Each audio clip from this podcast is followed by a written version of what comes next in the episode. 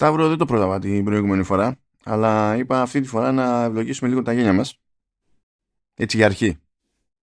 Το μεταξύ τώρα έξινε τα γένια μου και σκεφτόμουν ότι έχουν παραμακρύνει. Συνέχισε. Ε, ωραία. Τώρα θα έχεις περισσότερα να ευλογήσεις. Mm-hmm. Τα κόβεις μετά. Τα κόβεις μετά. Ε, βγήκαν μεταξύ άλλων τέλος πάντων τα βραβεία του, του, του Writers Guild για το 2023. Και έχουν και για τηλεόραση μεριά, έτσι. Mm-hmm. να σε ενημερώσω ότι η drama series κέρδισε το Severance. Αυτό πραγματικά δεν το περίμενα. Για πες. Ε, comedy series, πρόσεξε τώρα, drama series το Severance και comedy series The Bear. ε, best New Series Severance. Limited Series λέει το The White Lotus, αυτό δεν το έχουμε αγγίξει. Ναι. Ε, TV New Media Motion Picture. Α, και αυτά είναι τηλεταινίες. Καλά, δεν θα τα πιάνουμε αυτά έτσι κι αλλιώς, οπότε χαίρομαι πολύ. Ε, animation και episodic drama. OK. Okay. Episodic drama. Ε, ε, όχι, απίστευτο. Κέρδισε συγκεκριμένο επεισόδιο από το Better Call Saul. Γιατί έγινε αυτό; Πώς έγινε; Ε, ναι, πώς, για, για ποιο λόγο πήρε ο τέτοιος ο Γκίλιγκαν, γιατί για ποιο λόγο πήρε βραβείο; Όχι, ναι, αυτά δεν τέτοιο, τα το έχει γράψει ένα Thomas Snouts, αλλά το θέμα είναι ότι κάποιος θα έχασε στοίχημα. Δεν μπορεί. Αφού έχουμε πει, Ναι, δεν δίνουμε ισχύει. κανένα βραβείο στο Better Call Saul. Δεν είναι, δεν είναι σοβαρά τα πράγματα. Δηλαδή. ντρο- Ντροπή, ας πούμε. Ε, καλά variety talk, comedy variety sketch, εντάξει, variety specials, quiz, daytime drama κτλ. Εντάξει, οκ. Ε, αυτά είναι πράγματα που έτσι κι αλλιώς δεν θα μας απασχολούσαν. Αλλά αν πιάσεις από τις και καλά χοντρές κατηγορίες, ε, best drama, best comedy, best new, τα έχουμε πιάσει, μόνο το limited series δεν έχουμε πιάσει. Ποιο ήταν, Που ήταν το The White Lotus και η πλάκα είναι ότι στα limited, se- από, αυ- από τις υποψηφιότητες στα limited series δεν έχουμε μπει στη διαδικασία να καλύψουμε κανένα. Νομίζω το White Lotus κάποια στιγμή το συζητάγαμε, αλλά κάτι για κάποιο λόγο δεν το πιάσαμε. Έχει τέτοιο, άλλες υποψηφιότητες ήταν ε, The Staircase, που εκεί έχω δει τα ντοκιμαντέρ βασικά.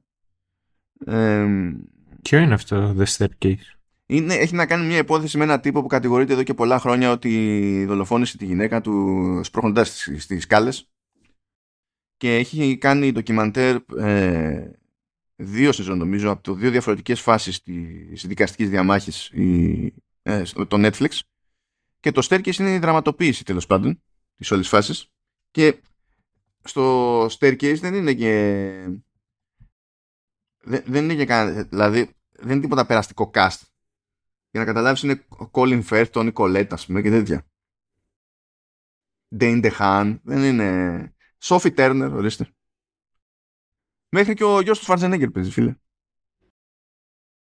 Αυτό δεν το περίμενα. γιατί, γιατί έτσι. Ε, το Pam and Tommy ήταν υποψήφιο. Το Fleischman is in trouble από αυτό, αυτή τη στιγμή δεν μου θυμίζει τίποτα. Και το, και το The Dropout το The Dropout ήθελα να το δω ρε.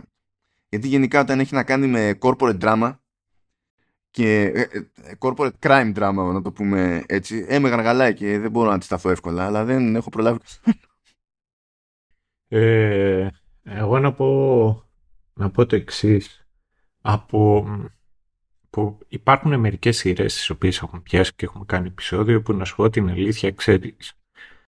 Έκανα και χωρίς αυτά. Αλλά μπ- μπορεί τα επεισόδια να είχαν πλάκα, ξέρω, να περάσαμε καλά εμείς. ε, ως τα έχει αυτά η ηχογραφείς. ζωή Τι να κάνεις Τα έχει αυτά η ζωή. Φερρυπίν. Ε, ποιο αναφέρω παράδειγμα τώρα. Το, το 1899 είχα ξενερώσει. Ξενέρωση, ξέρεις, που ακυρώθηκε. Ναι, και εγώ το Το- ξενέρωσα. Είχαμε εκεί πέρα, όποιο θυμάται, ε, ήμασταν με ένα τεράστιο ερωτηματικό του στείλω ότι αυτό είναι, μο- ο- ο- αυτή η σεζόν είναι μόνο build-up. ή θα λειτουργήσει με την επόμενη ή όχι. Ε, και μετά δεν πήρε ανανέωση, οπότε δεν έχει. Δεν πα, ο stand-alone δεν παλεύεται. Αυτό τι είναι, Μμ, μμ. είναι καταδικασμένο. Ε, το, αυτό το οποίο είχε Τζέρτζελο, ξέρεις έτσι όπως το πιάσαμε, αλλά δεν ξέρω το πώς βγήκε και τα λοιπά, ήταν Φερρυπίν το Maniac ή το, το άλλο το Ρώσικο. Α, το του The Lake. ε, ναι. Μμμ.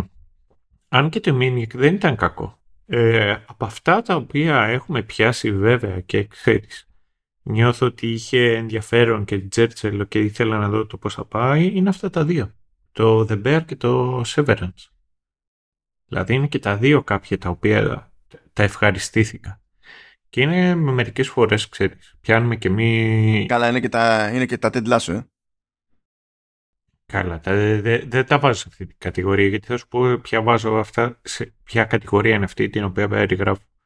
Είναι σειρές οι οποίες νιώθω ότι ε, είναι πολύ καλές, αλλά δεν ξέρω κατά πόσο ταιριάζουν ως κοινό στο podcast. Τι θέλω να πω με αυτό. Είναι ότι το, το Severance θα σπάει. Αλλά δεν νομίζω ότι είναι και πολύ εμπορική σειρά. Α, εντάξει, αυτό δεν έχει τότε με το αν ταιριάζει με το κοινό, είναι γενικά με την εμπορικότητα. Εντάξει, δεν γίνεται να πηγαίνουμε μόνο για, για εμπορικά. Θα, θα, θα ισχύει, ισχύει. Ισχύει και εγώ προσωπικά θα βαριόμουν και θα την πάλευα και δεν ξέρω τι να κάνω. Αλλά. Και όχι τίποτα άλλο. Έχουμε κάνει. δηλαδή δεν είναι ότι αφήνουμε τα εμπορικά στην άκρη και εκεί πέρα είναι πάλι πότε κρύο πότε ζέστη. Γιατί π.χ. έτσι λέμε εντάξει καλή φάση με το Άντορ, αλλά φάγαμε και το Obi-Wan και Νόμπι που ήταν τραβούσαμε τα μαλλιά μας. Ναι, ισχύει. παίζει, παίζουν αυτά. Ισχύει. Ε, ποιο θα κάνουμε σήμερα; ποιο θα κάνουμε σήμερα; Καλά. το, το shrinking. Λοιπόν, θέλω να σου πω από τώρα. Ε, να, να, πω, να πω εγώ λιγάκι μια ιστορία για το The Shrinking. Α, ναι, για πες, για δώσε. Ε, όταν, ε, όταν είχαμε πει ότι θα κάνουμε, ξέρεις, είχαμε βάλει το, κάνουμε το, το πρώτο του Μαρτίου που ήταν Under the Banner of Heaven ε, και ταυτόχρονα έτρεχε το The Last of Us. Ε, και επειδή είχα, ήθελα πολύ το The Last of Us, τα έβλεπα, ξέρεις, επεισόδιο-επεισόδιο. Και μες στο μεσοδιάστημα είχα χρόνο να, να κάτσω να δω. Μία από τις υποψηφιότητες που ήταν για το επεισόδιο που κάνουμε σήμερα για το Shrinking ήταν το The Consultant. Ε, και συζητάμε εδώ πέρα με τον Μάνο και λέμε αν είναι και το consultant. Γιατί Κριστό Βάλτς και έχουμε μια δυναμία. Ακριβώς. Αυτό. Και λέω, εντάξει, λέω το ε, έπαιζε και ως εναλλακτική το shrinking, αλλά για κάποιο λόγο εγώ μου είχε μείνει ότι είχαμε κλειδώσει και αυτό το οποίο θα κάτσουμε να δούμε είναι το The Consultant. Κάθαμε λοιπόν και εγώ ξεκινάω και βλέπω το The Consultant το βλέπα, το βλέπα, το βλέπα, το βλέπα και λέω ρε γαμό το λέω θα κάνουμε και άλλη και άλλη μια ψηλοαδιάφορη μπουρδα. Κρίμα, κρίμα. Ναι, δηλαδή κάναμε... Εγώ πέρασα καλά και στο Welcome to Chip and Dale και στο Under the Banner of Heaven. Αλλά η αλήθεια είναι ότι δεν έκανα... Πού να σου πω, δεν είδα και σειρές οι οποίες τις ευχαριστήθηκα, τις ευχαριστήθηκα. Και λέω, mm. ρε, γάμο, το λέω. Θα κάνω πάλι τώρα το consultant και πάλι εκεί θα, θα, θα ηχογραφώ και θα ψιλοκρινιάζω και θα βγει καλά το επεισόδιο και τι θα μιλάω για οτιδήποτε άλλο πέρα από, το, από τη σειρά. Ε, και έρχεται εκεί και του λέω, ρε εσύ, λέω τώρα το τελειώνει το consultant και είναι μια μπαρούφα. Βαριέμαι τώρα, λέω, θα βαριέμαι λέω να, να ηχογραφώ και μου λέει, μα για ποιο λόγο το είδες; Δεν είναι απαραίτητο ότι θα κάνουμε αυτό. Και λέω, λέω, θέλω να κάνουμε το shrinking. Ναι, ναι, λέει και να κάνουμε το shrinking. Κάνω, ου, πάλι καλά. Είναι δηλαδή, ναι, Κριστόφ, ήσουν ζωγραφιάς, πραγματικός ζωγραφιάς, αλλά πραγματικά δεν ξέρω. Εντάξει, δεν είναι και μεγάλη. Είναι, είναι νομίζω καμιά οχτάρα επεισόδια και είναι μισά ώρα, ας πούμε. Και θέλει... Ναι, ναι. Είναι, η, είναι η, η σειρά είναι σαν να την είχε γράψει το Bard της Google. Αυτό θέλω να πω. Με ή χωρίς hallucinations. Μόνο με hallucinations. Μόνο. κατάλαβα, κατάλαβα. Είναι. Ρε εσύ, τώρα ναι. που έβγαλε το ChatGPT το 4 που μπορεί να αποθηκεύει και ξέρεις να, να πιάνει και ήχο, ξέρεις, να δέχεται φωνητικές εντολές ή να αναπαράγει από κείμενο, ξέρεις. Μήπως να ξεκινήσουμε να κάνουμε ένα-δύο επεισόδια generate από το ChatGPT. Είναι τώρα the, the hot stuff. Ε, έχει πολύ πλάκα γιατί κάνω πολλές κουβέντες. Ε, ε, εγώ είμαι προγραμματιστής. Νομίζω. νομίζω. ναι, νομίζω, γιατί Αυτό καθόμουν και το σχολίαζα. Π.χ. δεν έχω, δεν έχω τα KPIs μου και, τα, και το job description μου είναι, με, είναι λιγάκι αστεία εκεί που δουλεύω. Και δεν έχω ουσιαστικό job description ή job title. Αλλά και να είχα δεν, δεν είναι και όλες και τα πράγματα τα οποία εγώ τα παίρνω σοβαρά. Οπότε πολλές φορές όταν πάω να γραφτώ κάπου ε, σε κάποια πλατφόρμα ή το οτιδήποτε γιατί θέλω να δοκιμάσω κάτι τεχνολογικό σου λέει όνομα email, password, ε, εταιρεία και role. Ε, για εταιρεία βάζω πάντα το όνομα του χωριού μου και στο role βάζω clown. Είναι το κλασικό, οπότε ξέρεις. Νιώθω περισσότερο clown παρά προγραμματιστής. Αλλά έχει πολύ πλάκα γιατί το, το chat GPT είναι κάτι το οποίο το συζητάμε καλά γίνεται και τώρα γενικότερα αλλά το συζητάω και με άλλους οι οποίοι έχουν την ατυχία να είναι στον κλάδο. Και αυτή η κουβέντα μπορεί να μην τελειώσει ποτέ, αλλά έχει πολύ πλάκα να κάνεις, ξέρεις, συζήτηση με προγραμματιστές και συζήτηση με μη προγραμματιστές. Αυτοί οι οποίοι είναι μη προγραμματιστές έχουν μία από τις δύο αντιδράσεις. Ή πω πω καλή φάση, έχει γίνει viral. Ε, ή... Ναι, επειδή το ζήτημα είναι αν έχει γίνει viral, όχι ότι η Microsoft το έχει χώσει σε ό,τι προϊόν αναπνέει. ναι. Και μετά η άλλη αντίδραση είναι πω πω έχω αρχίσει και φοβάμαι λιγάκι. Τι είναι με τους προγραμματιστές. Οι... Με τους προγραμματιστές είναι περισσότερες οι αντιδράσεις, αλλά είναι το ίδιο, είναι το ίδιο αστείο. Ξέρεις, οι, οι περισσότεροι juniors ξαφνικά έχουν αρχίσει πολλοί juniors και δηλώνουν seniors πλέον επειδή τους γράφει τον κώδικα του ChatGPT. Και δεν είναι... Ξέρεις, μπορείς να ρωτήσεις το ChatGPT, μπορείς να γράψεις κώδικα που δεν έχει γράψει κάποιος άλλος πριν από σένα. Ε, και το ChatGPT θα πρέπει να σου απαντήσει. Γιατί μπορείς εσύ; Αυτή είναι η πραγματικότητα. Αλλά ξέρεις, υπάρχουν πολλοί οι οποίοι αυτό ήταν, αυτό, αυτή ήταν ο τρόπος με τον οποίο δουλεύανε και ε, κάνανε copy-paste από το Stack Overflow. Ε, τώρα κάνουν copy-paste από το ChatGPT. Αλλά αυτό, ξέρεις, πάντα υπήρχε.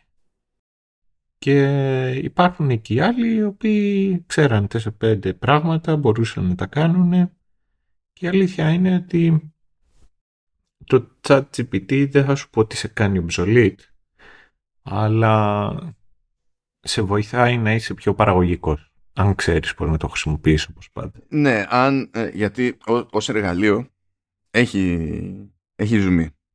Αυτό ε, το συζητούσα τώρα και από σπόντα επειδή γράψαμε ένα επεισόδιο Vertical Slice με τον Ηλία και τρέχει το, έτρεχε αυτή την εβδομάδα το Game Developers Conference. Και είχε πολλές εξελίξεις εκεί πέρα τέλος πάντων με αυτοματισμούς ε, που εκεί πέρα τουλάχιστον κάποιοι, κάποιες εταιρείες έχουν ανεβεί στο hype train και βαφτίζουν τα πάντα AI χωρίς να είναι κάποιες άλλες ε, επιμένουν στην, πραγματική, στην κανονική λογική και λένε μπλα μπλα machine learning. Και ε, είδαμε άλματα ρε παιδί μου στην απλοποίηση στο δημιουργικό κομμάτι. Στη δημιουργία επίπεδου, στη δημιουργία αρτάς έτσι και, και, και, και τα λοιπά και λέμε ότι ναι προφανώς όλα αυτά γλιτώνουν χρόνο γλιτώνουν χρόνο και κόπο. Και σε ένα, μια ιδανική πραγματικότητα δίνουν στους humans το περιθώριο να αφιερώσουν περισσότερη φαία ουσία στα σημαντικότερα ζητήματα, στα πιο δημιουργικά ζητήματα. Αυτό βέβαια είναι μια χαριτωμένη ιδέα που είναι πάντα θέμα χρόνου να συγκρουστεί με την επιθυμία κάποιου να συμπιέσει το κόστος. Και το πρόβλημά μας σε αυτή την περίπτωση είναι αυτός ο κάποιος που θεωρεί ότι όλο αυτό είναι η καλύτερη ευκαιρία όλων των εποχών να συμπιέσει το κόστος. Το πρόβλημα μας δεν είναι το machine learning. Αλλά, ε, ναι, τέλος πάντων. Ε, είναι μια φάση περίεργη που έχει ένα νόημα ο καθένας από την πλευρά του να σκεφτεί λίγο πού μπορεί να το κουμπώσει ώστε να γλιτώσει χρόνο από τη ζωή του με τρόπο λογικό και να ελευθερωθεί για άλλα πράγματα. Αλλά we're not there yet. We're not there yet. Γιατί μήνυμο, ας πούμε, όλα, αυτά τα μοντέλα δεν έχουν, στην ουσία δεν έχουν μνήμη. Ναι. Δηλαδή θα κάνουν μια αλληλεπίδραση με σένα. Ε, αλλά την επόμενη φορά δεν θυμούνται ποια ήταν αυτή η επίδραση. Οπότε... Ναι, πρέπει να συνεχίσει το ίδιο chat. Ισχύει. Ναι, απλά αν το παρασυνεχίσει το ίδιο chat, χάνουν την μπάλα αυτά. ναι, ναι. Οπότε δεν είναι, δεν είναι τώρα η εργαλειάρα που βγαίνει προς τα έξω σαν να φτάσαμε, ξέρεις, ξαφνικά φτάσαμε σε AI, AI δεν υπάρχουν αυτά, αλλά τέλος πάντων, άλλο, άλλο καπέλο αυτό. Εγώ να πω την μπουρδα μου και να ξεμπερδέψουμε αυτό είναι το ότι αν, ε, αν γίνει καλύτερος προγραμματιστής διότι το chat GPT σε βοηθάει στο να γράψεις τον κώδικά σου good for you, αλλά αν το βασικότερο κομμάτι του κώδικα σου προέρχεται από το ChatGPT, απλά δεν σε χρειάζομαι. Είναι το ChatGPT αυτό το οποίο χρειάζομαι και απλά παίρνω έναν junior ο οποίος του μαθαίνω πώς να το χρησιμοποιεί. And that's it. Ε, από εκεί και πέρα είναι και άλλες δύο ιδέες τις οποίες έχω. Είναι το ότι ίσως βρισκόμαστε σε μία περίοδο που είναι, ξέρεις, επαναστατική. Νιώθω εγώ ότι δηλαδή μπορεί να κοιτάζοντας πίσω στον χρόνο τώρα να ζούμε μια παρόμοια εποχή με όταν βγήκε κυκλοφόρησε το πρώτο iPhone από κομμάτι τεχνολογίας γιατί έγινε ένα απίστευτο, ένα τεράστιο jump. Κάνε, ήταν πολύ μεγάλο το jump το οποίο έγινε στο κομμάτι της, ε, της τεχνολογίας ε, το οποίο θα, θα εφαρμοστεί σε διαφορετικά πράγματα και ξέρεις αναγκαστικά θα αρχίσουμε να δουλεύουμε πάνω σε αυτό οπότε ναι, αυτό δεν είναι, δεν είναι σαν τη φούσκα με blockchain και με mm. NFT και ενδεχομένως. Εκεί the jury is still out, αλλά τέλος πάντων ενδεχομένως με metaverse. Αυτό είναι. Αυτό έχει πόδια. Και ναι. ακόμα και να μην είχε πόδια, σε αντίθεση με τα υπόλοιπα, αυτό πείθει με τη μία ότι δεν υπάρχει γυρισμός σε κάποια επίπεδα. Και μόνο ναι. που ξαμολύθηκε, το παντρευτήκαμε. Ισχύει. Δηλαδή, εγώ αυτό το οποίο έχω αρχίσει και σκέφτομαι ότι μπορεί να παίζει είναι και το εξής. Ότι σίγουρα θα ανοίξει, θα αλλάξει τον τρόπο με τον οποίο λειτουργούν κάποια πράγματα, κάποιες εφαρμογές, κάποιες, θα πω για δουλειές, αλλά κάποιες λειτουργικότητες θα γίνουν obsolete, αργά ή γρήγορα, αλλά και πάλι. Είναι πώς άνθησε το, το app development και να δημιουργούνται καινούργια app και ουσιαστικά πολλές από τις μεγάλες ε, τεχνολογικές εταιρείες ξεκινήσαν βάση από αυτό το app. Οπότε ξέρεις, ανοίγει ένας καινούριος χώρος στον οποίο μπορείς να δουλέψεις, να εργαστείς και να δεις τι θα κάνεις. Ε, αυτό είναι το ένα και μετά θα πω ότι εγώ όντως έχω μια ανησυχία διότι φτάνουμε σε ένας... Καταρχάς μου φαίνεται απίστευτα αστείο το ότι ξέρεις όλοι αυτοί οι developers οι οποίοι ουσιαστικά κατά κύριο λόγο ήταν ελληνοξάδες και λιώνανε στον προγραμματισμό και μισούσαν τη Microsoft και θέλουν να βοηθήσουν τον κόσμο και απατάγανε σε forums και σε, στα Coverflow. Τώρα τι θυσιάζουν κατσίκια στο Copilot; Όχι, θέλω να πω αγόρια μου σας αγαπώ. Μας βοηθήσατε να φτάσουμε ως εδώ όπως έχουμε φτάσει αλλά ο κώδικας σας βοήθησε τη Microsoft να κάνει train το ChatGPT. Ναι. το οποίο το βρίσκω ηρωνικό. Το, αυτό το οποίο βλέπω ότι όντως ισχύει είναι το ότι θέλει τόσο τεράστια υπολογιστική δύναμη για να δημιουργηθεί ένα τέτοιο προϊόν που είναι ξεκάθαρα ότι μόνο πολύ πολύ πολύ μεγάλες εταιρείες μπορούν να το κάνουν αυτό αυτές οι εταιρείες που αυτά τα κόστη απλά δεν τους είναι τίποτα. Και είναι πολύ λίγες οι εταιρείες οι οποίες μπορούν να το κάνουν αυτό. Ε, εντάξει. Κοίτα, γενικά όταν σου λέει η OpenAI ότι αφού μας έχωσε λεφτά η Microsoft αγοράσαμε μερικές χιλιάδες Nvidia GPUs ναι. Αλλά εντάξει τώρα, ε, καλά όλα αυτά. Και το χειρότερο απ' όλα, για να τελειώσω, και εκεί νομίζω θα συμφωνείς και εσύ, είναι το ένα, και όλα αυτά είναι στη Microsoft σε μία εταιρεία.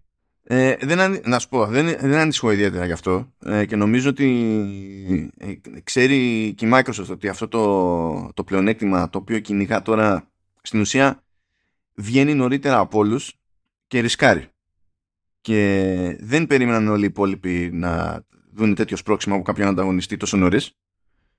Και γι' αυτό τρέχουν και αυτοί πανικόβλητοι τώρα. Ενώ μες στο μυαλό τους είχαν άλλους χρονικούς ορίζοντες η Google τρώει ένα ζόρι παραπάνω, διότι η Google δεν μπορεί να γυρίσει έτσι απλά και να σου πει ότι βάζω στο search ε, τόσο machine learning διότι εσύ έχεις πρόσβαση τσάμπα στο search. Και κάθε τέτοιο query που θα κάνεις της κοστίζει έξτρα σε σχέση με το, με το ότι θέλεις σε resources για να κάνει ένα web search. Ενώ στη, η Microsoft πηγαίνει και στο κουμπώνει σε πράγματα για τα οποία ήδη σου παίρνει λεφτά.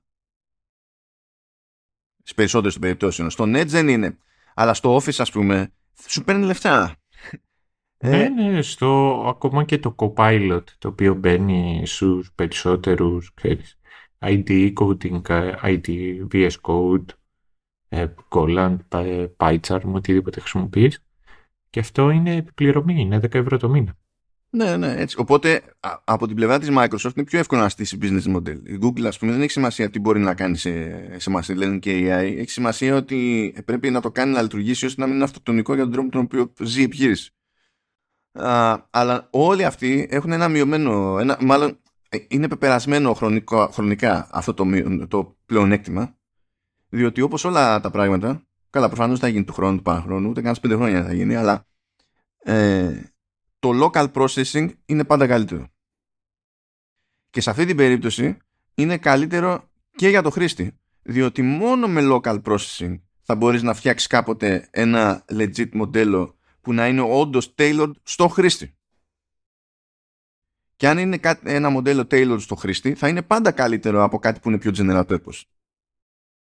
Αλλά δεν γίνεται να το κάνεις αυτό εύκολα train στο cloud και ακόμη και αν το κάνεις train στο cloud τίθενται άλλα ζητήματα μεριά, ε, ύστερα, για το πόσα προσωπικά δεδομένα πρέπει να δώσεις σε κάποιον άλλον για να γίνει αυτό το πράγμα train και τι σημαίνει μετά όλο αυτό από εκεί και πέρα. Οπότε προτιμότερη λύση είναι το local. Είναι να το δώσουν στην Κίνα και να ναι. το κάνουν Κινέζοι. Είναι με την ίδια λογική που τα περισσότερα queries ας πούμε σε voice assistance και τα λοιπά ξεκινήσανε πάντα και περνούσαν από το cloud. Αλλά με την πάροδο των χρόνων όχι όλα, αλλά μέρος αυτών πλέον ε, ε, μένουν local, μένουν στη συσκευή. Επίτηδες. Τέλος πάντων, είναι ολόκληρη η ιστορία αυτή. Ε, και έχει, θα προσπαθήσω τώρα να το δέσω αυτό το πράγμα κάπως. Αλλά τέλος πάντων λέμε ότι ε, machine learning, AI και τα λοιπά να γλιτώνουμε χρόνο από τη ζωή μας για να κάνουμε έτσι πιο φιλοσοφικές αναζητήσεις και τα λοιπά. Ναι. Ή, ή, ή να βυθιζόμαστε τα ψυχολογικά μας προβλήματα που ε, ανοίγουν τον δρόμο προς μια σειρά όπως είναι το shrinking που στα ελληνικά ο τίτλος είναι η θεραπεία ξέφυγε θα το δεκτώ δεν μου αρέσει ε, αλλά θα το δεκτώ ε, έλα ρε επέζησε αυτός ο τύπος. Αυτός ο τύπος ο οποίος έδινε ονόματα σε σειρές στο... και σε ταινίες στα 80s και στα 90s ναι, μα είναι τέτοιο. Ένας τρελός τρελός ψυχολόγος. Ναι ε, εσύ, α, ε, ξέρεις για τον κινηματογράφο, υπάρχει συγκεκριμένη επιτροπή που το κάνει αυτό. Εννοείται. Δεν δε θα είχαμε τέτοια φιντάνια και δεν θα ήταν με βίσμα. Πάνε πολλά χρόνια, αλλά θέλω να σου θυμίσω. Στο έχω ξαναπεί σίγουρα και μπορεί να το έχω ξαναπεί και σε επεισόδιο Showrunners, αλλά από τα αγαπημένα μου ε, ήταν ένα τέτοιο, ένα 3D animated something με λύκους. Mm-hmm. Που, Α, ναι, ναι, ναι, ναι. Που πρωτότυπος ναι, ναι, ήταν ναι, ναι, Αλφα ναι. and και σκάει ελληνικός τίτλος και λέει τα γλυκάκια με, με το γάμα σε παρένθεση για να πιάσουμε ότι είναι λογοπαίγνιο. Και τρελαθεί. Ε, ώρα τα τούλης. Καλά, αυτό, αυτό ήταν τελείω. Ε, ήταν... είναι, είναι σαν να σου λέει ο Μπριάμ. ναι, ναι, ναι, ναι. Και εντάξει, το The biggest offender of all, ναι. The Shawshank Redemption. Τι το μεγάλη έξοδο σχεδόν τα Hayward. Ναι. ναι, δεν τα γλιτώνουμε αυτό. αυτό είναι offensive. Ε, offensive είναι αυτό που συμβαίνει και σε Apple TV Plus, μιας και το stringing είναι σε Apple TV Plus. Ε, και ξεκίνησα από περιέργεια, έβαλα στο stringing ελληνικό υπότιτλο για να δω τι θα γίνει και μετά συνειδητοποίησα ότι ήρθε η ώρα να βάζω μόνο ελληνικό υπότιτλο για να βρίσκω τις, τις βλακίες που κάνουν. Πραγματικά, εμένα με πονάει. Στο Apple TV Plus η πρώτη χρονιά είχε μεταφράσεις που ήταν αλφάδια. Ου, το θυμάμαι το Ted Lasso. Αλφάδια Είχα το Ted Lasso, είχε τρομερή μετάφραση. Και μόλις μπήκε ο δεύτερος χρόνος ξεκινήσαμε στις τσιπιές. Όχι ότι έχουν πάει κατά διαόλου, αλλά ο, κα, δηλαδή ε, έχω λίστα για το stringing. Θα το πιάσουμε ως ξεχωριστό ζήτημα. Έχω λίστα. και μερικά παραδείγματα είναι τραυματικά. Ε, δηλαδή είναι above and beyond στην, στην αστοχία, όχι απλά μπορούσαμε λίγο καλύτερα. Αλλά τέλος πάντων, ναι. Ε, ας πούμε μισή ώρα σχεδόν in τι παίζει με το, με το stringing. Το stringing, καλά μας παιδιά, έχει την ιδιαιτερότητα ότι ε, τέλος πάντων προέρχεται από κάτι τυπάδες που είναι σε μεγάλο βαθμό υπεύθυνοι και για το Ted Lasso. Έτσι είναι που ξεκινήσαμε και μας έφαγε σε πρώτη φάση.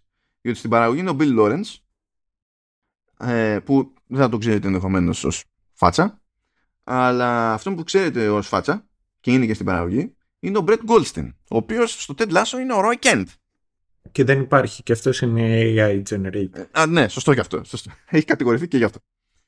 Σαν το τέτοιο, αυτό το πήρα χαμπάρι αφού γράψαμε. Που λέει ξυνήσανε μερικοί με, τα, με το κακό CGI, λέει με την καμιλοπάρδα στο The Last of Us και δεν ήταν CGI, ήταν πραγματική καμιλοπάρδα. Λέει. Η άμπαλη τέλειο. Και ήμουν εγώ σε φάση, δεν καταλαβαίνω τι, τι, τι ζόρι τραβήξαμε. Δεν, δεν μου φάνηκε με ένα κάτι περίεργο στην όλη φάση. Και εντάξει. Ε, ε, ε, το, η φύση είναι άθλιο CGI. Μπράβο, το, τα καταφέρατε. Είναι φανταστική τύπη. Τέλος πάντων, οπότε μας έπιασε εκεί ένα κάτι τη. Και νομίζω ότι ψαχνόμασταν και λίγο για κάτι. Τι να πω. Λίγο πιο χαλαρό, λίγο πιο έφεπτο. Δεν ξέρω βέβαια πόσο καλή ήταν η επιλογή για κάτι τέτοιο. Εγώ έχω κάτι θέματα με τη προς αυτό, αλλά μπορεί να είναι και προσωπική υπόθεση. Τέλος πάντων, ε, πρωταγωνιστούν Jason Segel που είναι γνωστή φάτσα ακόμη και αν σας ξεφεύγει το όνομα τον οποιοδήποτε λόγο έχει, ε, ε, ε, έχει ιστορία σε awkward comedy ας το θέσουμε έτσι. Mm. Πώς το λένε Forgetting Sarah Marshall; Ναι ακριβώς. Αυτό ήταν ωραίο. Ναι αυτό ήταν ωραίο της ε, η Jessica Williams η οποία έχει κάνει δουλειές στο, στο The Daily Show και τα λοιπά και το, και το αντικείμενό της είναι η κομμωδία. Ε, οπότε δεν είναι και καλά σε ξένα νερά και τέτοια ε, και τώρα από τους υπολείπους ε, μακράν ο πιο αναγνωρίσιμος είναι ο, αυτός ο, ο Χάρισον ο Φόρντ Hey kid ναι, ε, που λες Χάρισον Φόρντ μπήκε στη διαδικασία να μην βαρεθεί να παίξει και είπε να παίξει κομμωδία αυτό που λέει color me intrigued. να δούμε τι συμβαίνει με αυτή τη φάση. Τέλος πάντων, ε, αυτοί οι τρεις ε, είναι ψυχοθεραπευτές. Τώρα ψυχοθεραπευτές, ψυχαναλυτές, ψυχίατροι, καλά όχι δεν είναι ψυχίατροι βασικά. Ε, αλλά anyway, και έχουν μια, τι είναι σε ένα γραφείο, το οποίο γραφείο ανήκει στο χαρακτήρα του Harrison Ford. Ο Harrison Ford είναι ο Paul, ο Jason Segel είναι ο Jimmy και η Jessica Williams είναι η Gabby και δουλεύουν έτσι μαζί παρέα. Και δεν ξέρω τι ψυχαναλύουν, διότι οι πρώτοι που χρειάζονται ψυχανάλυση είναι οι ίδιοι και αυτό είναι το theme τα κάποιο τρόπο στη, στην όλη ιστορία. Αλλά ξεκινάνε τα πράγματα όταν ο ακόμη σε πένθος Τζίμι που δεν έχει περάσει ένας χρόνος ακριβώς από το χαμό της γυναίκας του ε, τραβάει ζόρια, δεν την παλεύει και κάπου κάνει ένα snap και αρχίζει στην ουσία και ε, σε συνεδρίες με τους ασθενείς του ε, υιοθετεί τακτικές που απαγορεύονται. Δηλαδή θα, θα τους την πει, θα τους κράξει, θα τους ε, σπρώξει προς κατευθύνσεις που υποτίθεται ότι δεν είναι μεγαλύτερη ξυπνάδα και κάνει ένα snap περίεργο ρε παιδί μου. Ε, και από εκεί και πέρα ξεκινάει ας το πούμε ένα domino effect που επηρεάζει τον ίδιο, επηρεάζει τους συναδέλφους του, επηρεάζει τους φίλους του καθενός και επηρεάζει και τους ασθενείς. Αλλά δεν υπάρχει μεγάλη έμφαση στους ίδιους ασθενείς. Αν εξαιρέσεις μία τύπησα, ας πούμε, μία συγκεκριμένη ασθενή του, ε, του Jimmy, οι υπόλοιποι είναι εκεί πέρα απλά για for flavor. Και τον, συγγνώμη, όχι μόνο μία ασθενή και, το, και τον Σον που είναι και main character από ένα σημείο και αλλά mm. θα, το, θα το πιάσουμε αυτό στη, στην όλη φάση. Τώρα πάμε λίγο χοντρικά τους, ε, για την κεντρική ιδέα. Ε, θα κάνω ένα σχόλιο λίγο για τη μετάφραση, όχι επειδή είναι η ώρα να κάνω σχόλιο για τη μετάφραση, αλλά επειδή λέω ασθενή, ασθενή, ασθενή, ασθενή. Και θυμάμαι ένα πράγμα που στη μετάφραση που με εκνεύρισε Διότι το, στα αγγλικά είναι patient και σημαίνει αυτό ακριβώς ασθενής.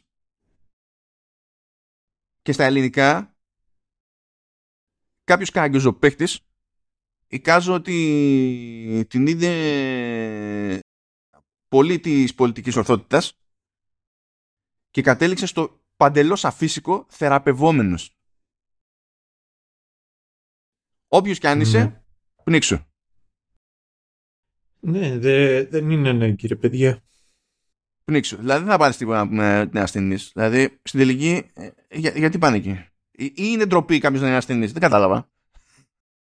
Υπάρχει κάποιο στίγμα με το concept ε, είμαι ασθενής; Ή και αν υπάρχει κάποιο στίγμα, έστω ας πούμε ότι πέφτουμε σε σκαλωμένο μέρος της κοινωνίας, πέσει σε σκαλωμένο γκρουπ ατόμων και έχουν, έχουν σκάλωμα τέλος πάντων με το ότι κάποιος πηγαίνει και καλά στον τρελογιατρό κτλ.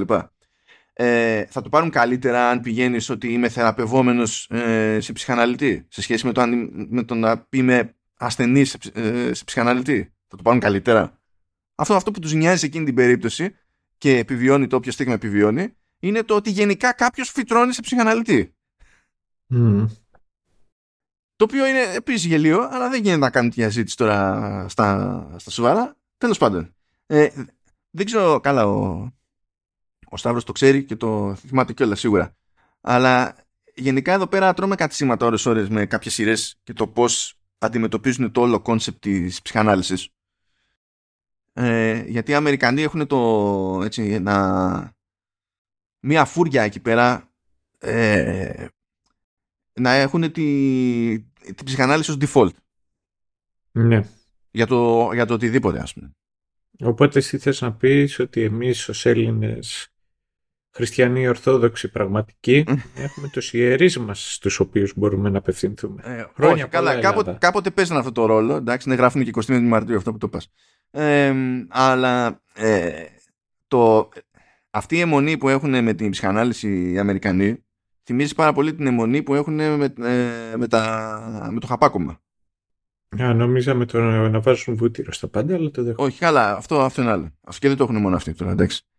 Ε, δηλαδή, η, η Αμερική είναι το πιο χαπακωμένο έθνος στο σύμπαν. Ναι, ισχύει. Αφού μπορεί, εγώ θυμάμαι το πόσο εύκολο, εμένα μου έκανε εντύπωση το πόσο επιθετικές ήταν οι διαφημίσεις από φαρμακευτικές και λέω ρε φίλε δεν παίζει τώρα πραγματικά δεν παίζει Ρε, μιλάμε τώρα για τη, για τη χώρα που θεωρεί λογικό για άμα λιώνεις τον πόνο και πριν ούτε καν να λιώνεις, λιώνεις τον πόνο τέλος πάντων, θεωρεί ότι είναι λογική επιλογή τα οπιούχα. Mm. εντάξει. Δεν μπορώ να καταλάβω πού είναι το κακό σε αυτό. Ε, βέβαια, κάνω κούμπλε όλα. ε, η, η, η, λογική της ιατρικής κοινότητας σε τέτοια θέματα στον υπόλοιπο κόσμο και σίγουρα τουλάχιστον στην Ευρώπη είναι πολύ μακριά από αυτό. Ε, οπότε έχουμε κάποιες διαφωνίες γενικά ρε παιδί μου το οποίο σημαίνει ενδεχομένως στο μυαλό κάποιου που μας έχει ακούσει ότι δεν θα πιάναμε μια, μια σειρά όπως το stringing αλλά θα πιάσουμε μια σειρά όπως το stringing διότι μια σειρά όπως το stringing ε, όπως το stringing τέλος πάντων ε, δεν είναι όντως για την ψυχανάλυση Απλά είναι, ναι. είναι το theme, είναι η ψυχανάλυση. Ας το πούμε έτσι. Ναι. But yeah. Ναι. Um, να συμπληρώσω λίγο χαρακτήρες. Γιατί είπαμε τους βασικούς. Jimmy, είπαμε Gabby, είπαμε και Paul. Η κόρη του Jimmy είναι η Alice. Η, η, η γυναίκα του ε, που μας έχει αφήσει χρόνους είναι, ήταν η Τία ε, Τζίμι και Άλις έχουν μια γειτόνισσα που λέγεται Λιζ. Ο σύζυγός της είναι ο Ντέρεκ που είναι ο αγαπημένος... Ο οποίος θα σφάει. Ναι, είναι ο καλύτερος χαρακτήρας σε όλο το... Οκ. Ε, και οι δύο ασθενείς του Τζίμι τέλος πάντων που έχουν έτσι μια ιδιαίτερη βαρύτητα είναι η Grace και ο Σον που ο Σον τέλος πάντων είναι και τελείως main, main character στην όλη υπόθεση αυτή Είπαμε ότι ο Τζίμι κάπου κάνει πάθει ένα κλακάζ και αλλάζει τελείως στάση τέλος πάντων στο πώς προσεγγίζει ε, τους ασθενείς του ξεκινώντας με την Grace και τον Σον. Ε, η Grace στην ουσία είναι σε μια σάπια ρε παιδί μου σχέση με έναν τύπο που λέγεται Ντόνι ο οποίος της φαίνεται άθλια, την έχει για σκουπίδι και εκείνη το έχει πιστέψει αυτό το πράγμα, ότι είναι στόκος, ότι είναι σκουπίδι και τα λοιπά και ότι ακόμα και αν ε, τρώει καντήλια και τρώει μπάτσες ε, ε, κάτι ξέρει παραπάνω ο Ντόνι ας πούμε. Και δεν την παλεύει να τα ακούει αυτό άλλο ο Τζίμι και αρχίζει και τη σταχώνει. Ότι αυτά είναι ιδέε και τα λοιπά. Δεν προσπαθεί να τη πρόξει λίγο-λίγο στο να βγάλει κάποιο συμπέρασμα, ας πούμε, για την πάρτη της. Και αντίστοιχα από την άλλη μεριά είναι ο Σον, ο οποίος μπλέκει μονίμως σε καυγάδες και θεωρεί οποιαδήποτε τριβή, δηλαδή κάποιος τον σκουντάει, ξέρω εγώ, περίεργα και τα λοιπά, ότι είναι ευκαιρία για βρωμόξυλο. Και καταλήγει, ρε παιδί μου, αυτό τον κάνει πάσα η Γκάμπη, καταλήγει να τον αναλαμβάνει και προσπαθεί να, το, να τον μαντάρει και εκείνον. Βλέπει ότι δεν πηγαίνει, δεν είναι πολύ δεκτικό στην όλη φάση, οπότε μία από τις φοβερές ιδέες που έχει ο Σον είναι να τον πάει για sparring με τύπους που ασχολούνται με MMA. αφού θες να ρίξεις ξύλο, ε, ρίξε, φάει κιόλας. Εντάξει, αντίγεια. Άλλη και Τζίμι δεν τα πηγαίνουν πολύ καλά γενικά. Ο Τζίμι είναι σε ένα χάλι από το πένθος ακόμη. Ε, τα πίνει, ρουφάει με τη μητούλα του πράγματα. Καλή call τι να κάνει κι αυτός, να περάσει έτσι, να, να ξεχαστεί λίγο, έχει κάτι θέματα. Και στην ουσία support στην κόρη κάνει η γειτόνισσα, η Λίζ και κάπου κάνει ένα snap λίγο στο πρώτο επεισόδιο, έξτρα snap στην όλη αυτή η ιστορία και ο Τζίμι θέλει να αρχίσει να φέρεται πιο, πιο normal ως πατέρας και σε όλη αυτή τη διαδικασία καταλήγει και τον βοηθά ο Σον, ο οποίος εκτιμά την προσέγγιση του παρότι είναι αντιδιοντολογική και στην ουσία τον, ε, τον σπρώχνει εκεί για να καταφέρει να πάει να παρακολουθήσει ένα ματσάκι της άλλης που παίζει ποδόσφαιρο. Το ποδόσφαιρο το ορθόδοξο. Mm. Ε, όλα πηγαίνουν καλά, χαίρεται λίγο εκεί οι άλλες που τον βλέπει, αλλά το θέμα είναι ότι επειδή η Grace ακολούθησε τη συμβουλή του, του Jimmy και παράτησε τον Τόνι, ο Τόνι εμφανίζεται στο γήπεδο, έχει ακολουθήσει τον, τον Jimmy και πηγαίνει και τον αρχίζει στο ξύλο και βρίσκει ευκαιρία και ο Σον που ούτως ή άλλως μπλέκει εύκολα σε καυγάδες και κάνει τόπι στο ξύλο τον Τόνι. Και γενικά όλα έχουν γίνει κόλος σε χρόνο μηδέν.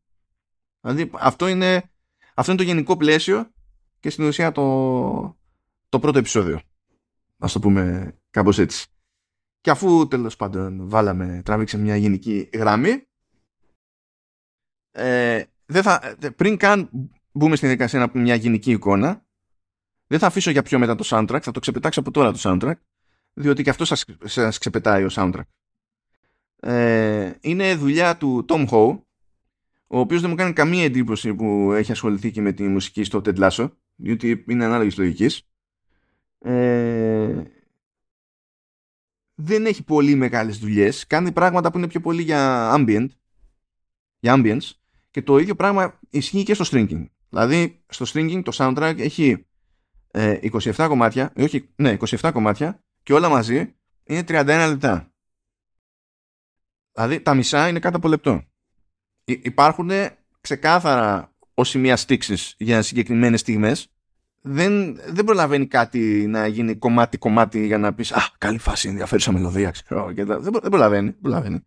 Οπότε δεν έχω τίποτα ε, ουσιαστικό να πω σαν κατεύθυνση καν στην όλη φάση. Ξεπέτα αυτό, ξεπέτα κι εμείς. Δεν, δεν κρατάω κακία, καταλαβαίνω, αλλά δεν έχει και κάτι ιδιαίτερα ενδιαφέρον. Και σίγουρα δεν μου αρέσει και το, το, το, πιο τροφαντό κομμάτι που είναι το μοναδικό πάνω από δύο λεπτά, που είναι το, το main theme. Το οποίο επίσης δεν μου κάνει εντύπωση, διότι το main theme του Ted Lasso είναι άθλιο. Εννοείς το intro. Ναι. Έχει παρόμοιο, ξέρεις έτσι, upbeat. Είναι καλύτερο από το Ted Lasso, αλλά ναι, δεν είναι κάτι για να πανηγυρίζεις κιόλας. Οπότε ξεπέτα και μπορούμε να πιάσουμε έτσι τη γενική εικόνα χωρίς spoilers και μετά να πάμε έτσι πιο, πιο βαθιά. Mm. Ε, να πω και εγώ την παρόλα μου. Ε, το, το shrinking ξεκινάει αργά.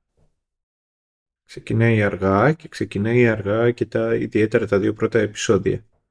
Από το τρίτο μέχρι το τέλος και βρίσκει ρυθμό και, και μαζεύει τη δράση, την πλοκή και τα λοιπά. Δεν απλώνεται, δεν πάει, δεν χάνεται.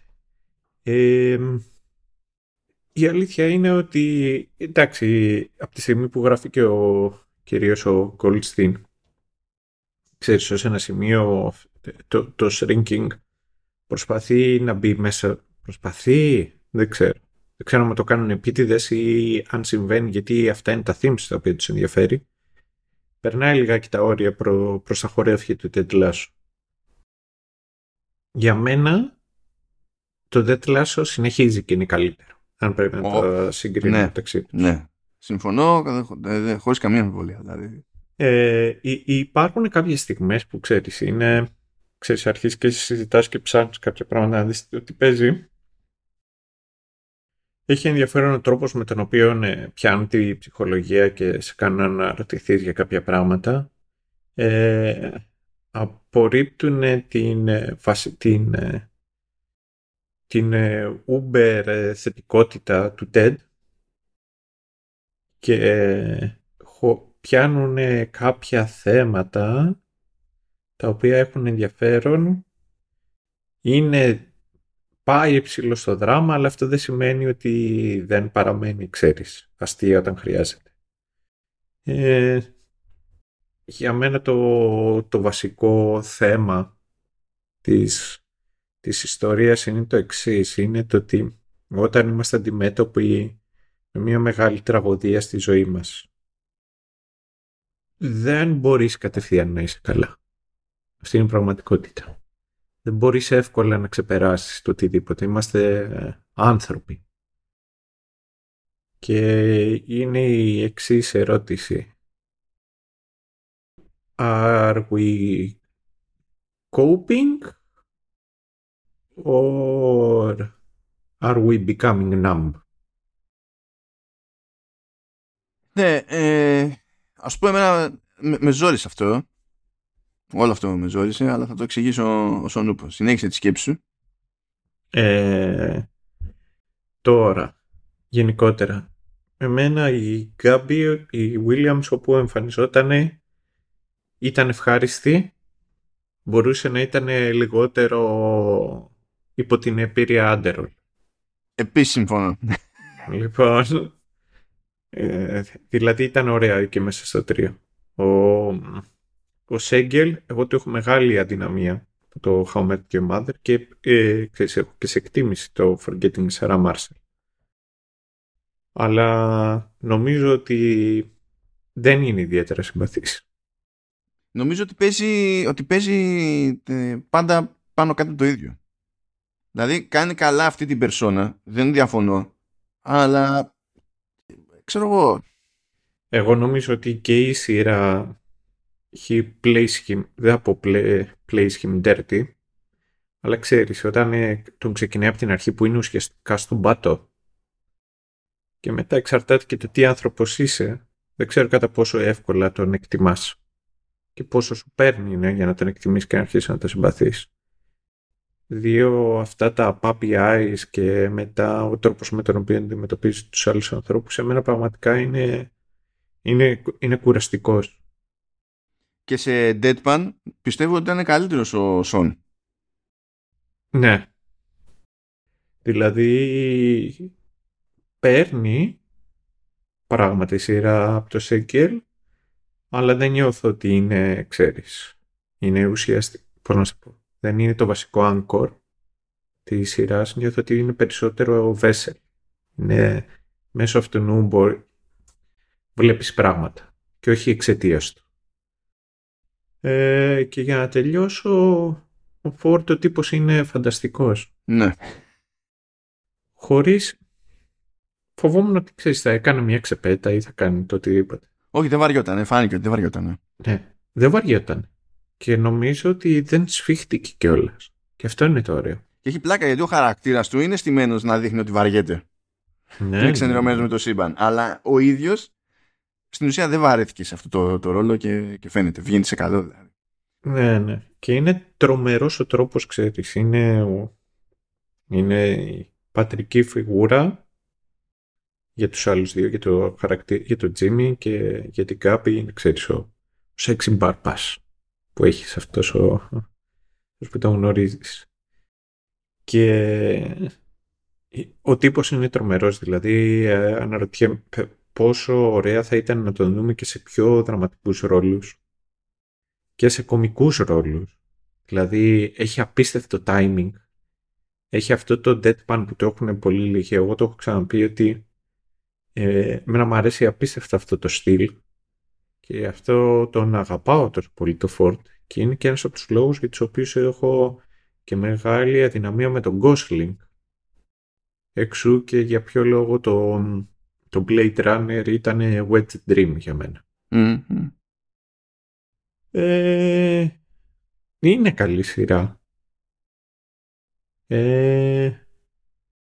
Κοίτα, πάντως θα σου γίνει πιστεύω το, το χατήρι. Ναι. Ε, γιατί ανανεώθηκε. Γιατί, ναι, έρχεται το Indiana Jones. Αλλά τώρα, αλλά μακράν το πιο αστείο είναι ότι θα κάνει το Thunderbolt και τον Red Hulk στο Captain America New World Order και στο Thunderbolts. δηλαδή, εκεί, κατα... εκεί ξέρεις ότι θα βαριέται. Ναι, ναι, ναι. Δεν αναρωτιέσαι, το ξέρεις ότι θα βαριέται. Okay. Θα πεις συχάθηκα το Star Wars, αλλά δεν συχάθηκα τα λεφτά. Οπότε... Μα εντάξει, δεν νομίζω ότι το έκρυψε και ποτέ. Πραγματικά δεν τον πολύ νοιάζουν πολλά τέτοια πράγματα. Ναι, ναι, ναι. Όπως ε, ε, το, το ίδιο έλεγε, λέει, τι σε έκανε να, να επιστρέψει στο, στα Star Wars; Και γύρισε και είπε τα χρήματα. Απλά πράγματα. Ναι, ναι. Και το δηλώνει και αυτός ο ίδιος ότι ξέρεις, ε, ναι, καλή φάση τα Star Wars και, το, και η συγκεκριμένη φάση όλη αυτή που γίνεται, αλλά ok, okay, δεν κάνω και κολοτούμπες. Και με το χαρακτήρα αμφιβάλλω, νομίζω πρέπει να συνεχίζει να είναι το Indiana Jones η, η, η, η αγαπημένη του, ο αγαπημένος του ρόλος. Δεν ξέρω, υποθέσεις κάνω. Δεν, το, ναι, και εγώ δεν ξέρω. Και να πω και την τελευταία παρόλα τώρα εδώ που μου ήρθε, είναι το ότι ο τύπος θα ήταν και τρομερός να παίζει villain. Δεν ξέρω καν αν έχει παίξει πουθενά το villain. Ε, κάπου δεν μπορεί τόσα χρόνια. Ο, ο, ναι, ε, αυτός ο οποίος σκέφτομαι πάντα ότι θα είναι απίστευτος ως villain είναι ο Κρούζ. Εντάξει, αυτό κατά μία έννοια, κατά μία έννοια τον έχουμε δει στο Tropic Thunder κατά μία. Ναι, ναι, ναι. και ήταν, ξέρω εγώ, σάικο κάτι. Ναι, εντάξει, ήταν, ήταν φοβερός εκεί πέρα. Ήταν περαστικός, αλλά ήταν φοβερός. Λοιπόν, εγώ θέλω να πω ότι ε, δεν πέταξα τη σκούφια μου με αυτή τη σειρά. Παρότι είναι καλογραμμένη. Ε, νομίζω ότι μου έδωσε την εντύπωση ότι έχει ένα γενικό θέμα έτσι με με, τη, με την αιμονή του να έχει πολλαπλές επιστρώσεις και ναι. ε, οι διάφορες καταστάσεις που στείνει έχουν όντως πολλά layers πολλά επίπεδα να σκεφτείς σε επίπεδο λεπτομέρειας αλλά προτιμώ σε τέτοιες περιπτώσεις ε, αυτά τα επίπεδα να έχουν και πιο σοβαρό αντίκτυπο να μην είναι πιο πολύ ξέρεις το κάνουμε επειδή ε, είμαστε τζιμάνια. Ναι. Αυτό δεν είναι από άκρη άκρη. Έτσι, δεν, γιατί στην τελική δεν είναι ότι δεν την εκτίμησα τη σειρά, την εκτίμησα. Απλά σφίγγομαι μέσα σε όλα και επί προσωπικού, διότι είναι εκεί πέρα που κοντεύει να κλείσει χρόνο από τη Τία και εγώ είμαι στη φάση που κοντεύω να κλείσω χρόνο από τον πατέρα μου. Και τέλος πάντων αυτά που έχει να μου πει η σειρά ε, μου είναι πιο κοντινά από θα ήθελα. Ε, το οποίο προφανώς δεν είναι θέμα της σειράς. Είναι, είναι θέμα δικό μου. Αλλά αυτό τέλος πάντων ε, με ζόρισε ως προς, να το, ως προς το, την ικανότητά μου να το δώσω όσο κομμωδία είναι αλλά αυτό δεν θα το συνυπολογίσω στην, στην όλη φάση. Δεν είναι, είναι ένα σχόλιο πιο πολύ επιπροσωπικού και τέλος πάντων να πες ότι επηρεάζει και τον τρόπο τον οποίο κατανοώ κάποια πραγματάκια προσπαθεί να πει και να κάνει. Βρε, Αυτό, that's it. Um, μ' άρεσε πάρα πολύ ο Harrison Ford. Πάρα πάρα πολύ. Μ' άρεσε η τρελή γειτόνισσα Ελίζ. Ο, ο Derek είναι, ναι, ο Derek είναι ο, ε, ε, ε, είναι ο King of the Hill και δεν το ξέρουν ούτε, ούτε οι υπόλοιποι ούτε ο ίδιος. Αλλά είναι. Είναι, είναι απλό γεγονός. Η, η Γκάμπη ε, ξεκίνησε να, να με εκνευρίζει. Αλλά στη, στη διαδρομή μαλάκωσα. Αλλά είναι για το ίδιο πράγμα που είπες και εσύ ότι ήταν λες και το default ήταν η υπερκινητικότητα ξέρω εγώ. Είναι εντάξει καλή φάση αλλά πώς να σου πω ρε παιδί μου. Είναι το ότι είναι φαν σε δόσεις δεν σημαίνει ότι βγάζει νόημα να είναι το default state ενός χαρακτήρα ανά πάσα ώρα και στιγμή. Όπως ας πούμε είναι λίγο σαν αυτά που προσάπτουν ε, κάποιοι που εντάξει εκεί δεν με ενοχλεί εμένα το ίδιο αλλά το καταλαβαίνω στο γράψιμο του Άρον Σόρκιν που ο Άρον Σόρκιν γράφει χαρακτήρες και ο ίδιος και μαζί με τον οποίο συνεργάτη τέλος πάντων που λες ρε φίλε δεν γίνεται τόσοι χαρακτήρες στην ίδια σειρά να έχουν τόσο κοφτερό λόγο, τόσο γαμάτη σκέψη; Στο τετράγωνο λογική, ξέρω εγώ. Δεν γίνεται. Δεν γίνεται ναι, να είναι ναι, τόσο ναι. ανεπανάληπτοι όλοι. Δηλαδή έχεις γράψει παπάδες Σόρκιν, το δέχομαι, αλλά είναι λίγο αρρώστια το, το αποτέλεσμα. Από την άλλη μεριά δεν έχει να κάνει με την κομμωδία και έχει να κάνει με το, το, το δράμα συνήθως, γιατί κάπως έτσι καταπιάνεται περισσότερο ο Σόρκιν. Α, αλλά σίγουρα στα θετικά είναι ότι όλοι οι χαρακτήρες έχουν ουσιαστική πρόοδο σε 10 επεισόδια και χωρίς τεράστια διάρκεια. Τα περισσότερα είναι 30 κάτι λεπτά, στο πούμε. Έτσι. Νομίζω κανένα δεν πάει πάνω από 40. Στη χειρότερη μαζί με recap και τέτοια πάνε 39, ξέρω εγώ από εκεί. Ναι, αυτό θα σου έλεγα. Δηλαδή ουσιαστικά είναι 30 λεπτά, είναι max 30 λεπτά τα επεισόδια. Κάτι που θεωρώ, ε, το υπολογίζω στα συν, διότι σε άλλες περιπτώσεις κάθομαστε και λέμε ε, όλο γίνονται πράγματα και όλο δεν γίνεται τίποτα και δεν υπάρχει πρόοδος. Ή προσποιούμαστε ότι υπάρχει πρόοδος ενώ πραγματικότητα δεν υπάρχει πρόοδος. Ή θέλανε περισσότερο χρόνο γιατί δεν δεν λειτουργήσε το πράγμα ήθελε αυτό. Εδώ πέρα το πετυχαίνουν σε αυτό το λίγο χρονικό διάστημα και θα συμφωνήσω επίσης, θα συμφωνήσω τέλος πάντων, και εγώ δεν ε, είμαι φαν του Σέγγελ σε αυτή την περίπτωση, αλλά πραγματικά συμπάθησα σχεδόν οποιονδήποτε άλλο. Και τέτοιο, και οι άλλε μ' άρεσε. Ναι. Γενικά σχεδόν οποιοδήποτε τριγύρω μ' άρεσε, ο, ο Σέγγελ με, με ξύνησε λίγο. Που τέλος πάντων δεν θέλουμε να κράξουμε το Σέγγελ, γιατί στην τελική και αυτός είναι και, και γράφει, είναι και παραγωγός κτλ. Και, και το, το stringing είναι αυτό που είναι και λόγω του Σέγγιλ στο παρασκήνιο, όχι μόνο επειδή έχει ρόλο, ας πούμε, πρωταγωνιστικό. Απλά νομίζω ότι έχουμε, έχει παίξει ένα επίπεδο κούρασης με, με το στυλ του Σέγγιλ συγκεκριμένα. Το οποίο είναι αστείο διότι ε, έχεις ακριβώς επειδή έχεις από την άλλη μεριά τον Χάρισον Φόρντ ο οποίος Χάρισον Φόρντ έχει φάει και αυτός σε αυτή τη ζωή typecasting από εδώ και από εκεί και είναι κολλημένος σε ρόλους κτλ και τυχαίνει σε αυτή την περίπτωση να είναι το τελείως ανάποδο typecasting. Mm. Αλλά anyway. Λοιπόν, ε, νομίζω σε θετικό πρόσημο είμαστε και οι δύο. Ε, ναι. απλά ταυτόχρονα δεν, ε, δεν πετάμε τη σκουφιά μας. Όχι, εγώ αυτό το οποίο θέλω να πω, εγώ αυτό το οποίο θέλω να πω για το, για κυρίως για το Σέγγελ, είναι το ότι είναι και ο ίδιος ο χαρακτήρας του. Δεν νιώθω ότι... Πώς να σου πω... Δεν φτάνει ποτέ σε σημείο ουσιαστικής κάθαρσης. Ε, αυτό εγώ νιώθω. Δηλαδή, βελτιώνει την κατάσταση, αλλά και πάλι νιώθω ότι η, ο τρόπος με τον οποίο το προσεγγίζει τα πράγματα είναι ειδικά στην αρχή είναι τόσο εγωιστικός που για μένα με δυσκολεύει λιγάκι στη διαχείριση μετά στο, στο να αποδεχτώ, να συμπαθήσω και να πω και να πω να πάει παρακάτω. Ναι, αυτό είναι ένα γενικότερο πρόβλημα από την άποψη ότι βλέπεις ότι ε, ε, λειτουργώντας αντιδιοντολογικά ε, καταλήγει να ξεκινά ρε παιδί μου ένα μάτσο θετικές εξελίξεις το οποίο λες ναι. δεν μπορεί αυτό να είναι το προβλεπέ μήνυμα στην όλη υπόθεση ε, και ευτυχώς δεν είναι, το δεν είναι αυτό το τελικό μήνυμα αλλά δεν είναι η ώρα να το. Αυτό είναι για, για άλλη ώρα. Ευτυχώς. Και, για και μετά για να καταλήξω το εξής, αυτό το, το καλοκάγαθο, ξέρεις, κατά βάθος είμαι καλούλης και τι να κάνω αυτός είμαι και it's okay.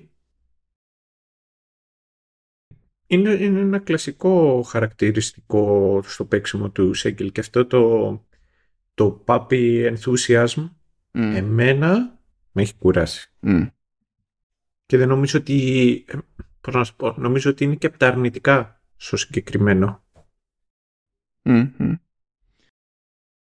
All right, ας πούμε ότι πάμε να δώσουμε πόνο κανονικά, να δούμε, να καταλάβουν και παραπέρα το πώς φτάσαμε σε αυτές τις σκέψεις. Λοιπόν, ε, προχωράμε. Ε, γνωρίζουμε τον Brian. Ο Brian είναι ε, κολλητός, πρώην κολλητός. Ε, ε, πρώην κολλητός. Ναι, λίγο απ' όλα και δικηγόρος μέσα σε όλα του, του Jimmy. Ε, είναι, είναι χαρούμενα γκέι. Ε, έχει ξεκόψει ο Jimmy από τον Brian εδώ και ένα χρόνο βέβαια, δεν του μιλάει καθόλου. Και αναγκάζεται όμως ο Jimmy να καλέσει τον Brian ακριβώς επειδή έπεσε το ξυλοφόρτωμα εκεί στο, στην μπάλα για να ξελασπώσει τον Σον.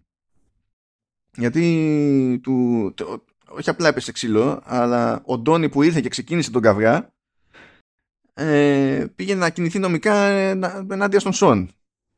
Που δεν είναι και μεγαλύτερη η φοβερότερη σκέψη.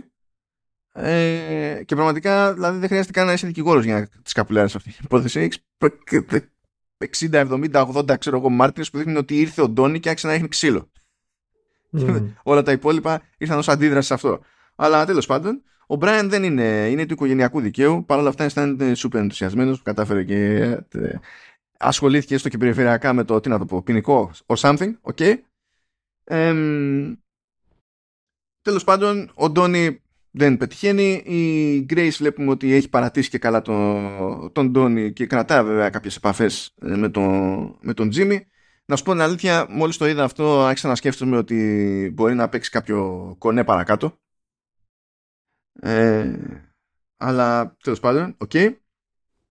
Ε, ο Τζίμι ε, είναι ενθουσιασμένος τέλος πάντων με την εξέλιξη αυτή, οπότε σου λέει θα χρησιμοποιήσω την αντιδεοντολογική μου προσέγγιση και σε άλλους. Και εκεί βλέπουμε έναν τυπά που τον ενοχλούν τα πάντα. Θεωρούν ότι οποιαδήποτε κίνηση, σχόλιο, οτιδήποτε είναι uncalled for, δυσάρεστο, περίπου επίθεση, microaggression ή δεν ξέρω εγώ τι. Τόσο ώστε να τον ενοχλεί και όταν ένας υπάλληλος τον ρωτάει, ξέρω εγώ, τι κάνει. Που είναι τώρα το τυπικό το banter αυτό για την ιστορία. Είναι το, το απλό καθημερινό PR, ας το πούμε έτσι. Ε, και τον σπρώχνει, τον, τον, τον, τον πηγαίνει εκεί πέρα σε, σε καφέ, ο Τζίμι, και τον πιέζει εκεί να ξεπεράσει λίγο το σκάλωμά του και καταφέρει να, γίνεται, να γίνει φίλος με τον μπαρίστα. Γιατί συνειδητοποιεί ότι και ο μπαρίστα το ενοχλείται από διάφορα πράγματα, οπότε έχουμε κάτι, κάτι κοινό εδώ πέρα. Με το oat milk. Ναι. Που λες, ναι, εντάξει, ok. Okay. Um, μαθαίνουμε ότι ο Πολ ε, μιλάει που και που με την άλλη. Στην ουσία παρέχοντας υποστήριξη στην άλλη, παρότι δεν την έχει ως πελάτη, ρε παιδί μου. Ε, και της λέει κιόλας ότι εντάξει, λέει, κάνε και εσύ μια προσπάθεια, ξέρω εγώ, να λειτουργήσεις. Δηλαδή, τώρα τελευταία ξαφνικά αποφάσισε ο πατέρας σου να θυμηθεί ότι είναι πατέρας σου, εντάξει. Αλλά δεν γίνεται αλλιώς. Κάνε και εσύ μια προσπάθεια να λειτουργήσεις σαν κόρη-κόρη. Και ας μην το εννοείς, ρε παιδί μου. Λέει fake it till you make it. Είναι μια διαδικασία όλο αυτό το πράγμα. Το θέμα είναι ότι μαθαίνει από την άλλη ότι έπεσε καυγάς, ξέρω εγώ, στην μπάλα κτλ. Και, και από εκεί συνειδητοποιεί ο Πολ ε, τι στάση έχει στη θεραπεία του πλέον ο, ο Τζίμι και δεν το παίρνει και πολύ καλά. Ε, εν τω μεταξύ, επειδή ο Τζίμι αρχίζει να επανέρχεται ως πατέρας, ενοχλείται από τη Λίζ που ήταν ε, μέσα στα πράγματα με την άλλη και τη, ε, κάλυπτε το κενό. Η Λίζ όμως έχει τα δικά της θέματα τέλος πάντων και θέλει να μπλέκεται παντού, οπότε ζορίζεται από αυτή, με, αυτή, με αυτή την εξέλιξη. But anyway, η άλλη κάνει τη δική της προσπάθεια να είναι λίγο κόρη ε, αλλά δεν το πιστεύει για πολύ, διότι ετοιμάζεται εκεί για να φάνε μαζί το βράδυ, ενώ συνήθως αποφεύγει ένας στον άλλο. Ε, έρχεται ο Τζίμι, δεν έχει κανένα πρόβλημα να καθίσει να φάει. Της λέει βέβαια ότι είχε σκοπό να πάει στον Μπράιν, αλλά δεν υπάρχει κανένα πρόβλημα. Μπορώ να τα ακυρώσω με τον Μπράιν και μένω εδώ πέρα. Αλλά δεν το πιέζει πολύ άλλη, το αφήνει, αντί για. Α, πάει λοιπόν στον Brian και του εξηγεί ότι κοίταξε να δεις ε, σε κράταγα ένα χρόνο μακριά διότι ε, εκεί εκεί, ε, ε, εκεί τον ένιωσα τον Τζίμι. Διότι ρε φίλε εσύ είσαι όλο θετική ενέργεια. Δεν είναι δουλειά αυτή εγώ είμαι σκατά. Για να σε βλέπω. Δηλαδή λέει, είσαι ένας τύπος που έχει προσωπικό μότο το everything goes my way. Δεν μπορώ ρε φίλε να τα ακούω αυτό. Πράγμα όλη την ώρα. Και εντάξει, το κατανοεί ο Μπράιν, αλλά τέλος πάντων επανέρχεται η σχέση του, ας το πούμε. Κάπως έτσι. Ε, ο Σόν εντωμεταξύ τρώει πόδια από τους γονείς του, δεν έχει που να μείνει. Και σε ένα αντιδολογικό κρεσέντο, ο Τζίμι αποφασίζει να τον φιλοξενήσει. Πράγμα που δεν αντιμετωπίζει έτσι και πολύ θετικά οι άλλες. Καταλαβαίνετε, σιγά σιγά κλιματώνονται τα... κλιμακώνονται τα πράγματα. Ο Τζίμι συνεχίζει την τακτική του αυτή με έναν άλλον ασθενή που κάθε φορά που γνωρίζει κάποια γυναίκα τον ενοχλούν ε, και καλά τον ενοχλούν όλα, όλα αλλά ο ίδιος δεν ξαναφερθεί, είναι λίγο αγκούρι. Και θα πω ότι ε, δε, τον βλέπουμε σε ένα ραντεβού με μια κοπέλα που είναι θεά. Πώς με αυτή τη συμπεριφορά την έψε για το πρώτο ραντεβού δεν, το, δεν, δεν γνωρίζω. Ναι. Ε, μπορεί να χάσει κάποιο στοίχημα, εγώ αυτό σκέφτομαι. Ναι, μπορεί αυτό. Μπορεί αυτό. Τέλος πάντων. Οι άλλες γενικά είναι εκνευρισμένοι με το ότι κυκλοφορεί όσο μες στο σπίτι και δίνει μες στα πόδια της. Ε, ο Πολ. Ε, ε, Τέλος πάντων, εκεί πέρα έχει μια συμπάθεια σε μια νευρολόγο που λέγεται Τζούγι. um, αλλά ο Πολ έχει και άλλα πραγματάκια με τα οποία βοηθάει την άλλη. Ε, έχει το λεγόμενο 15 minute music morning session, κάπως έτσι. Morning, όχι OU.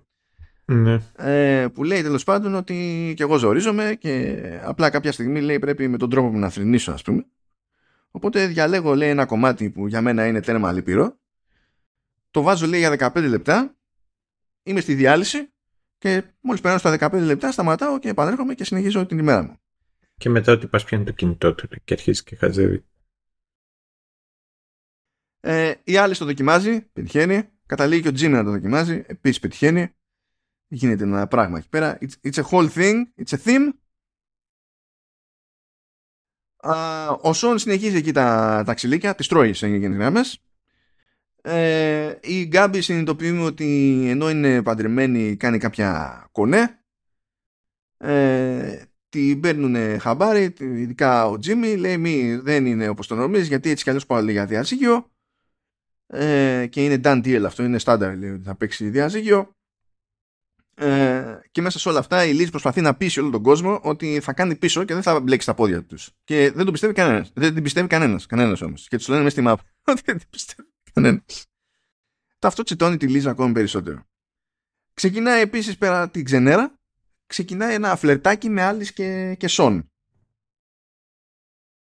Αρχίσαμε εκεί με το, τα ανήλικα, τα, τα περίεργα. Ε, ο Πολ μαθαίνει ότι ο Σον μένει πλέον στον Τζίμι και τυλτάρει ακόμη περισσότερο. Και μέσα σε όλα, ε, ο Τζίμι πετυχαίνει στον δρόμο την Grace με τον Τόνι που υποτίθεται ότι τον έχει παρατήσει και ότι η ίδια έχει μετακομίσει και είναι σε άλλη περιοχή. Τουλάχιστον έτσι ισχυρίζεται στις κλήσεις που κάνουν, στα απομακρυσμένα sessions. Οπότε συνειδητοποιεί ότι ε, η νέα του επιτυχημένη μέθοδος ε, δεν είναι ακριβώς έτσι super duper επιτυχημένη. Παίζει λίγο problem κλιμακώνονται τα πράγματα. Αρχίζει και πιέζει ο Τζίμι επειδή θέλει απεγνωσμένα να πετύχει τέλος πάντων κάπως η φάση και το ίδιος να ξεχαστεί κιόλας. Πιέζει τον Σον να ανοιχτεί περισσότερο. Ο Σον αντιδρά, δεν γουστάρει ιδιαίτερα. στο μεταξύ γνωρίζουμε ότι γνωρίζουμε την υπόλοιπη οικογένεια περίπου τέλος πάντων του Πολ, διότι έχει μια κόρη, τη Μεγ, την οποία Μεγ παίζει η Λίλη, τώρα δεν ξέρω αν είναι είναι ράμπε, είναι ρέιμπ. Ε, ζορίζομαι λίγο. Δεν έχει τύχει ναι, να τα Και εγώ δεν έχω, δεν έχω. Το όνομα. Ε, της έχω μια χρόνια συμπάθεια. Ε, και γι' αυτό φταίει ε, μια σειρά που εδώ και χρόνια αντιπαθώ πλέον ενώ δεν ξεκίνησα στην αντιπάθεια το American Horror Story αλλά εκείνη επιβίωσε yeah, εκείνη επιβίωσε και τις έχω πλέον ε, αδυνάμια αυτό να πω Ε, τέλος πάντων, ε, έχει και εκείνη την οικογένειά της με τον άντρα της, τον, τον Dave, το, το παιδί της, τον Mason, τον εγγονό δηλαδή του, του Paul. Ε, αυτό είναι έτσι προεόρτιο για, τη, για άλλα πράγματα που θα γίνουν με τον Πολ. Ε, ο Μπράιν εντωμεταξύ πιέζει τον Πολ και του λέει κοιτάξε να δεις. Επειδή λέει αυτό σας το κράτησα μέχρι στιγμής. Έχει Πάρκινσον ο Πολ και λέει επειδή τέλος πάντων το Πάρκινσον είναι Πάρκινσον και θα εξελιχθεί κάπως και κάποια στιγμή κάποιο, θα χρειαστεί κάποιον, θα χρειαστεί κάποιον να παίρνει αποφάσεις βράδερφε. Ε, λέει τέλος πάντων ότι πρέπει να δώσεις, έτσι όπως το λένε τουλάχιστον στην περίπτωση του δικού τους δικαίου, ε, medical power of attorney. ώστε να μπορεί να αποφασίζει για σένα για ε, ιατρικά θέματα κάποιος τέλος πάντων και σου λέει καλύτερα να το δώσεις στη, στην κόρη σου, αδερφέ. ChatGPT. Ναι. ναι, θα πολύ καλή ιδέα. Πάρα πολύ καλή ιδέα. Ε, δεν έχει πει όμως τίποτα για Parkinson στη Meg, ο Πολ, όπως και εγώ δεν σας είχα πει μέχρι στιγμής. Εμφανίζεται όμως, κάνει έτσι μια επίσκεψη η Meg Πάλι έτσι λέει τίποτα. Της λέει όμως ότι τέλος πάντων ε, θέλω λέει να βλέπω και σένα και τον Dave και τον εγγονό μου τον Mason έτσι πιο συχνά αδέρφε. Λέμε τέλος πάντων εντάξει χαριτωμένο. Υποτίθεται ότι δεν έχουν εκεί πολύ καλή σχέση. Ότι δεν ήταν και πολύ πατέρας πατέρας στην Meg. Ω προς αυτό, κατά μία έννοια, είναι ένα στοιχείο που τέλος πάντων τον, τον, τον συνδέει με, τη, με αυτό που περνάει ο Jimmy. Αλλά, anyway, ε, επειδή πρέπει να υπάρχει πάντα σε οπουδήποτε υπάρχει πατέρας και κόρη σε κομική σειρά ε, ε, πρέπει να υπάρχει κάτι τέτοιο. Μαθαίνουμε ότι η Άλλη έχασε την παρθενιά της με τον Κόνορ που είναι ο γιος της Λίζ της γειτόνισσας ε, το οποίο δίνει ευκαιρίες στον Τζίμι να παθαίνει μικρά εγκεφαλικά σε διάφορες περιπτώσεις σε αυτό το, το επεισόδιο ε, αλλά τέλος πάντων συνειδητοποιεί ότι τα έχει κάνει λίγο μαντάρα με όλους και φτάνει να ζητά συγγνώμη από την Λίζ να ζητά συγγνώμη από τον Σον. Ε, στην πρώτη, επειδή τέλος πάντων δεν έχει δείξει να εκτιμά τη συνεισφορά της και την υποστήριξή της τόσο καιρό. Στον Σον, επειδή τον πίεσε χωρίς να είναι πίσω στη ώρα να τον πιέσει. Ε, και τέλος πάντων καταλήγουν από σπόντα και κοιμούνται στον ίδιο χώρο Σον και, και Τζίμι. Αλλά ο Τζίμι είναι καλυμμένος εκείνη τα στροσίδια, δεν φαίνεται. Σκάει άλλης, χαζεύει τον Σον, τον βλέπει εκεί χαριτωμένο και λέει πω πω he's beautiful και το ακούει αυτό ο Τζίμι κατά τα στροσίδια και παθαίνει έξτρα κεφαλικό. Στο ίδιο επεισόδιο και παρθενιά και, και φλερτάκι με, το, με τον Σον που είναι ασθενής του ε, με βίαιες τάσεις και τα λοιπά. Ε, ε, ε, είναι λίγο περίεργο. Ε, τέλος πάντων με αυτά και με αυτά επειδή έχει συνειδητοποιήσει ρε παιδί μου ο Πολ πόσο σκατά τα έχει κάνει ο Τζίμι τουλάχιστον στο επαγγελματικό της υπόθεσης ε, αρχίζει και τον ξεκόβει, δεν του μιλάει, ρε παιδί μου. Ε, ζορίζεται βέβαια ο Πολ, γιατί έχει συνηθίσει να είναι πιο κοντά με τον Τζίμι σε σχέση με την Γκάμπη. Και αυτό γίνεται σημείο τριβής, διότι σε κάποια φάση θέλει να πει κάποια πράγματα και επειδή έχει κρατάει μούτρα στον Τζίμι, πηγαίνει και πιάνει κουβέντα στην Γκάμπη και λέει Α, τώρα εδώ πέρα επειδή δεν έχει τον Τζίμι, ε. Και τέλος πάντων, ok. Okay. Ε, δεν πιάνει πολύ αυτό το πλάνο του, έτσι να μην ε, αποκομμένη, αλλά anyway. η Alice ε, συνεχίζει και κάνει παρέα με τον Σον. Ε, βλέπει κάποια πράγματα που την ανησυχούν βέβαια. Ε, ο Σον ζορίζεται επίσης επειδή έχει έτσι μια πετυχεσά με τους γονείς του και του δίνει μια κασετίνα εκεί με τα μετάλλια του και αυτό τον ζορίζει και εκεί καταλαβαίνουμε ότι το τραύμα του τέλος πάντων είναι στανταράκι πριν μας το ανακοίνωσε κάποιος ότι είναι θέματα PTSD ας πούμε, από την εποχή του στα στρατά. Κανένας δεν το περίμενε. Κανένας δεν το περίμενε, ισχύει. Ε, η άλλη τέλος πάντων εκφράζει την ανησυχία της στον Πολ. Ε, ο Σον τα έχει παρμένα με τον Τζίμι, δεν θέλει και εκείνος να συνεχίσει, οπότε εμφανίζει τον Πολ για να τους ισιώσει λίγο. Λέει ρε παιδί μου στον Σον ότι κοίταξε να δεις, είσαι τυχερός που έχεις έναν τύπο σαν τον Τζίμι και θέλει να σε βοηθήσει. Ε, παρότι δεν συμφωνώ με τις μεθόδους. Και λέει ε, και ε, τέλος πάντων αναγκάζεται έτσι να ξεφύγει και λίγο από τα μούτρα που έχει στο, στον Τζίμι. Ε, παρότι δεν κλειτώνουμε από τα ουφ. Γενικά, τα γουφ μάλλον, τα γουφ, συγγνώμη. Το mm. γουφ είναι τίτλος επεισοδίου Το γουφ είναι επίσης και φιλοσοφία ζωής για την περίπτωση του Πολ και του Χάρισον Φόρτ πραγματικότητα, πιστεύω. Παίζει να είναι. στο μεταξύ έχουμε τον το δικηγόρο εκεί τον Μπράιαν, ο οποίος μαθαίνουμε ότι θέλει να κάνει πρόταση γάμου στον Τσάρλι, το Αμόρε. Μαθαίνουμε επίσης ότι δεν είναι η πρώτη φορά που το λέει αυτό το πράγμα και απλά αποτυγχάνει να κάνει πρόταση γάμου. Αποτυγχάνει να αγοράσει και το δαχτυλίδι κτλ. Ε, πάντα χέζεται και τέλος πάντων έτσι διστάζει. Αλλά εντάξει πες θα το στηρίξουν αυτή τη φορά και θα τα καταφέρει. Θα το πάρει το ρημάδι το δαχτυλίδι. Και μετά πολλά αποφασίζει και ο Πολ να πάρει τηλέφωνο την κόρη του, την Μέγκη, και να πει You know what, Parkinson's. Την τυρίνη. Γενικά όλοι αυτοί οι ψυχοθεραπευτές πηγαίνουν normal. Δεν υπάρχει κανένα πρόβλημα. Ναι, ναι αυτό ακριβώς. Δηλαδή, άμα το φανταστείτε αυτό να είναι reality και ήταν κανονικοί ψυχοθεραπευτές, πιστεύω θα, είχε, θα είχαν χάσει όλη τους την πελατεία. Σε ένα μηδέν. Δεν θα με κολυμπηθρόξυλο. Όχι επειδή οι ψυχοθεραπευτές δεν είναι άνθρωποι να έχουν τα, τα δικά τους θέματα, αλλά είναι λίγο τσίρκο η φάση εδώ πέρα. Λοιπόν, Σον ξεκολλάει, αρχίζει και μιλά στον Τζίμι για το PTSD. Ok, okay. Γκάμπι ε, έχει χωρίσει και υποτίθεται ότι είναι ελεύθερη, είναι single και αποφασίζει να χαρεί το σεξ για ένα διάστημα, αλλά αποτυγχάνει. Δεν μπορεί να λειτουργήσει στο, στο σεξ. Δεν ανάβει, βρ' αδερφέ και δεν μπορεί να καταλάβει τι ακριβώς της φταίει σε κάθε περίπτωση, διότι δεν είναι ότι δεν διαλέγει ατομάκια που να της αρέσουν να της κάνουν κλικ, αλλά έρχεται η ώρα και απλά δεν λειτουργεί, ρε παιδί μου, το, το πράγμα. Ok. Okay. Εντάξει. Ε, ο Μπρέαν αγοράζει τελικά το δαχτυλίδι αρραβώνων ε, και θέλει να στήσει και πάρτι έκπληξη για τον Τσάρλι που και καλά θα γίνεται για άλλο λόγο αλλά θα είναι όλοι εκεί μαζεμένοι για να κάνει όντως πρόταση γάμου στο, στον Τσάρλι. Ε, εμφανίζονται όλοι φυσικά, αλλά ο καλύτερος είναι και πάλι ο Πολ, διότι ε, του πασάρανε ζελεδάκια ε, από κάναβη, με κάναβη, or whatever, και τα έφαγε όπως τρώει γενικά τα ζαχαρωτά. Έχει ένα σκάλο με ζαχαρωτά ο Πολ, έφαγε όλο το σακουλάκι και είναι τέρμα Θεού.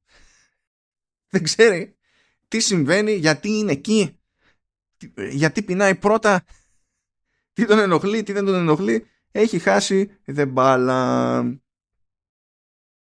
Μάθαινουμε με κάτι flashbacks εντωμεταξύ ότι ο Τζίμι και η Τία εκεί προς τα τελευταία τους τέλος πάντων είχαν μια περίοδο που δεν τα είχαν και πολύ καλά.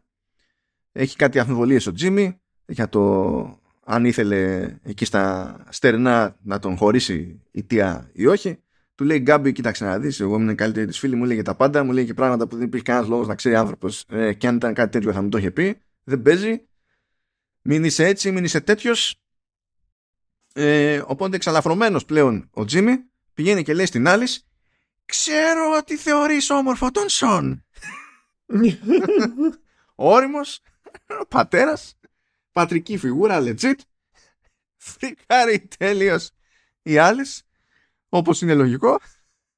Οποιοδήποτε στη θέση της θα τραβάει ένα ζόρι εκείνη την ώρα. Μέσα σε όλο αυτό το χαμό εμφανίζεται ο Τσάρλι ο Δίσμηρο που είναι υποψίαστο ότι του έρχεται πρώτα σιγά μου.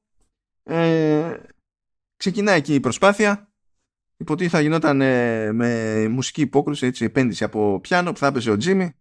Βέβαια ο Τζίμι τα έχει πιει, έχει γίνει γκολ. Ξερνάει πάνω στο πιάνο ε, φρικάρει ο Μπράιαν. Ο Τσάρλι όμως δεν ενδιαφέρει, δεν κάνουν register όλα τα υπόλοιπα που γίνανε λάθος. Ήταν ε, πανευτυχής που του έγινε η πρόταση γάμου. Και ο τέρμα μαστουρωμένος Πολ τους δίνει και, ε, και φοβε, ε, φοβερές συμβουλές για το γάμο τους. Και θα, το, θα την αναφέρω αυτή τη συμβουλή γιατί αυτά είναι legit. Λέει stay open. If you bring up your defenses, you're fucked two vulnerable people will always find a way to connect. Uh, more edibles for Paul. Ναι. More edibles for Paul. Uh, if it works, it works. okay.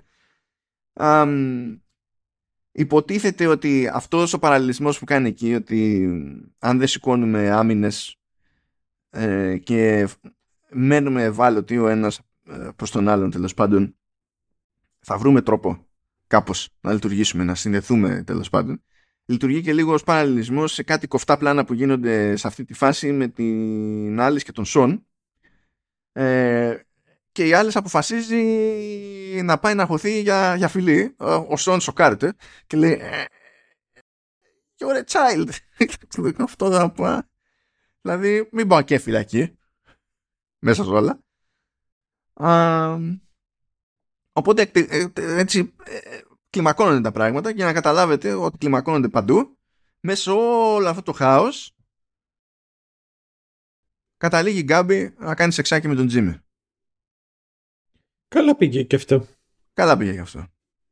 Δηλαδή, ναι, το, δηλαδή βγήκε η πρόταση γάμου για Μπράιν και Τσάρλι αλλά Πολ τέρμα μαστούρα επειδή μόλις έχει αποκαλύψει και στην οικογένεια ε, τα περί Πάρκινσονς Γκάμπι κάνει κονέ με τον Τζίμι. Η άλλη πηγαίνει να κλέψει φυλάκι από, το, από τον Σον.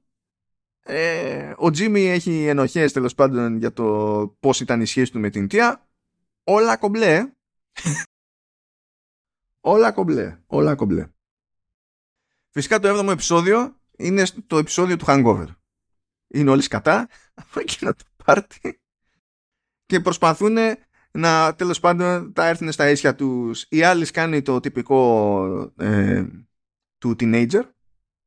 Προσποιείται ότι πρώτον είναι cool με το, ότι, με το επεισόδιο με τον Σον και το φιλί που δεν βγήκε και τα λοιπά.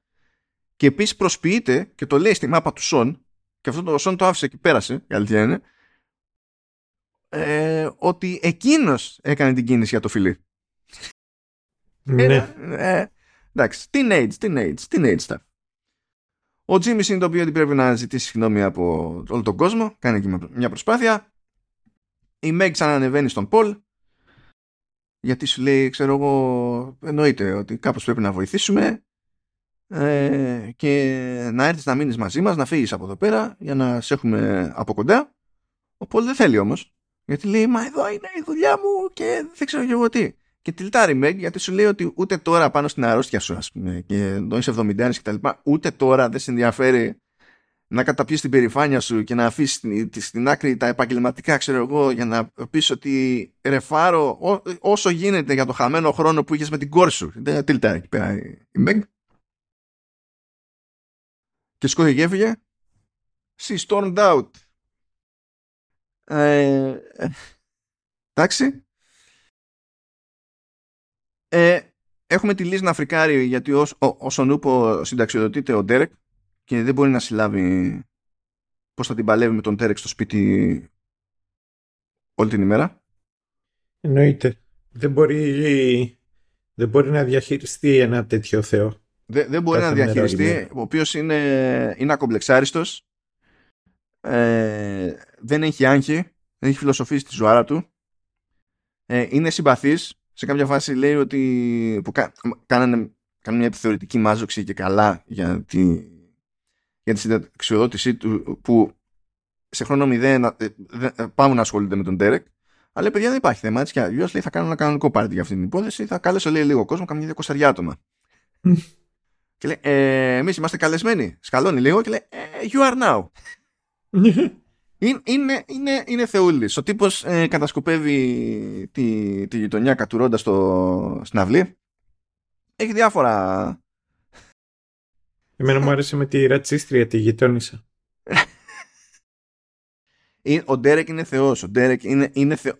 Ο Ντέρεκ βασικά είναι ένα συμπίκνωμα θετικής ενέργειας με τρόπο που καταφέρνει να μην ενοχλεί.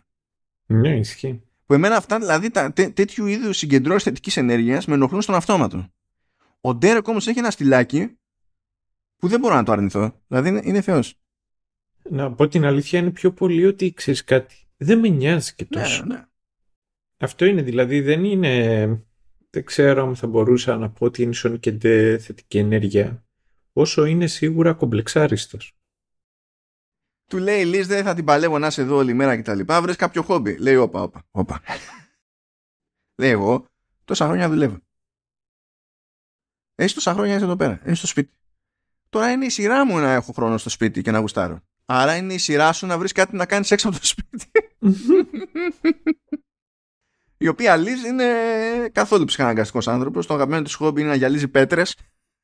Ναι ισχύει όλα κομπλέ και να μπλέκεις δουλειές των άλλων, υποθέσεις των άλλων. Τέλος πάντων, ε, η Γκάμπη φτιάχνει μια δική της θεωρία για τα κονέ που κάνει με τον Τζίμι, τα οποία επαναλαμβάνονται. Θεωρεί ότι ο Τζίμι είναι safe dick.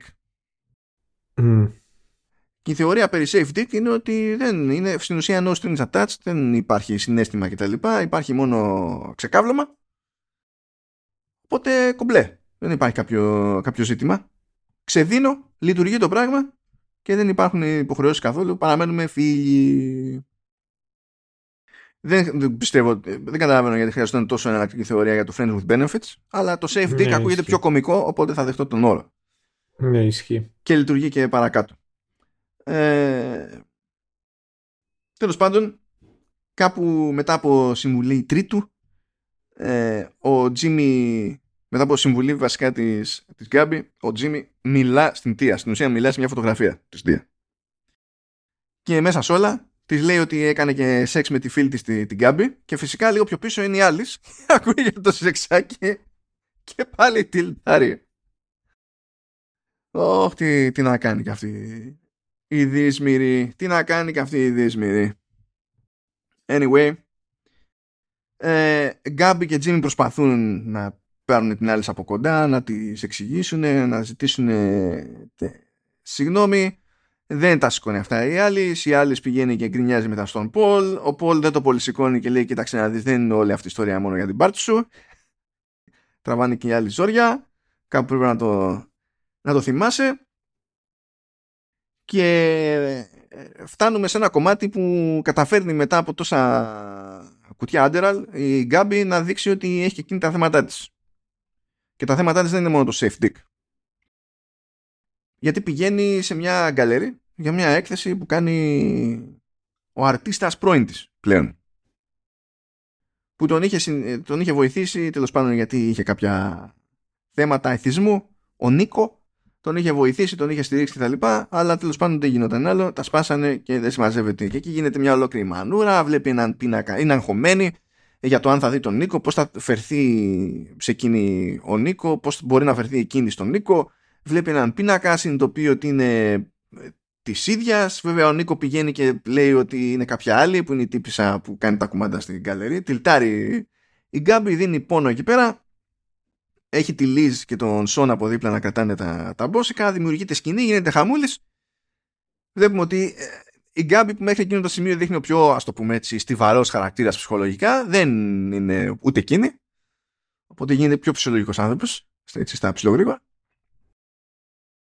Αλλά, ε, αν θυμά, ε, είπαμε, η άλλη έχει νεύρα με όλα αυτά που μαθαίνει, εξαφανίζεται, ε, την ψάχνουν, Brian, Paul και, και Jimmy, την πετυχαίνουν εκεί πέρα σε μια εστία, λίγο πριν το φίκι φίκι με ένα φοιτητή.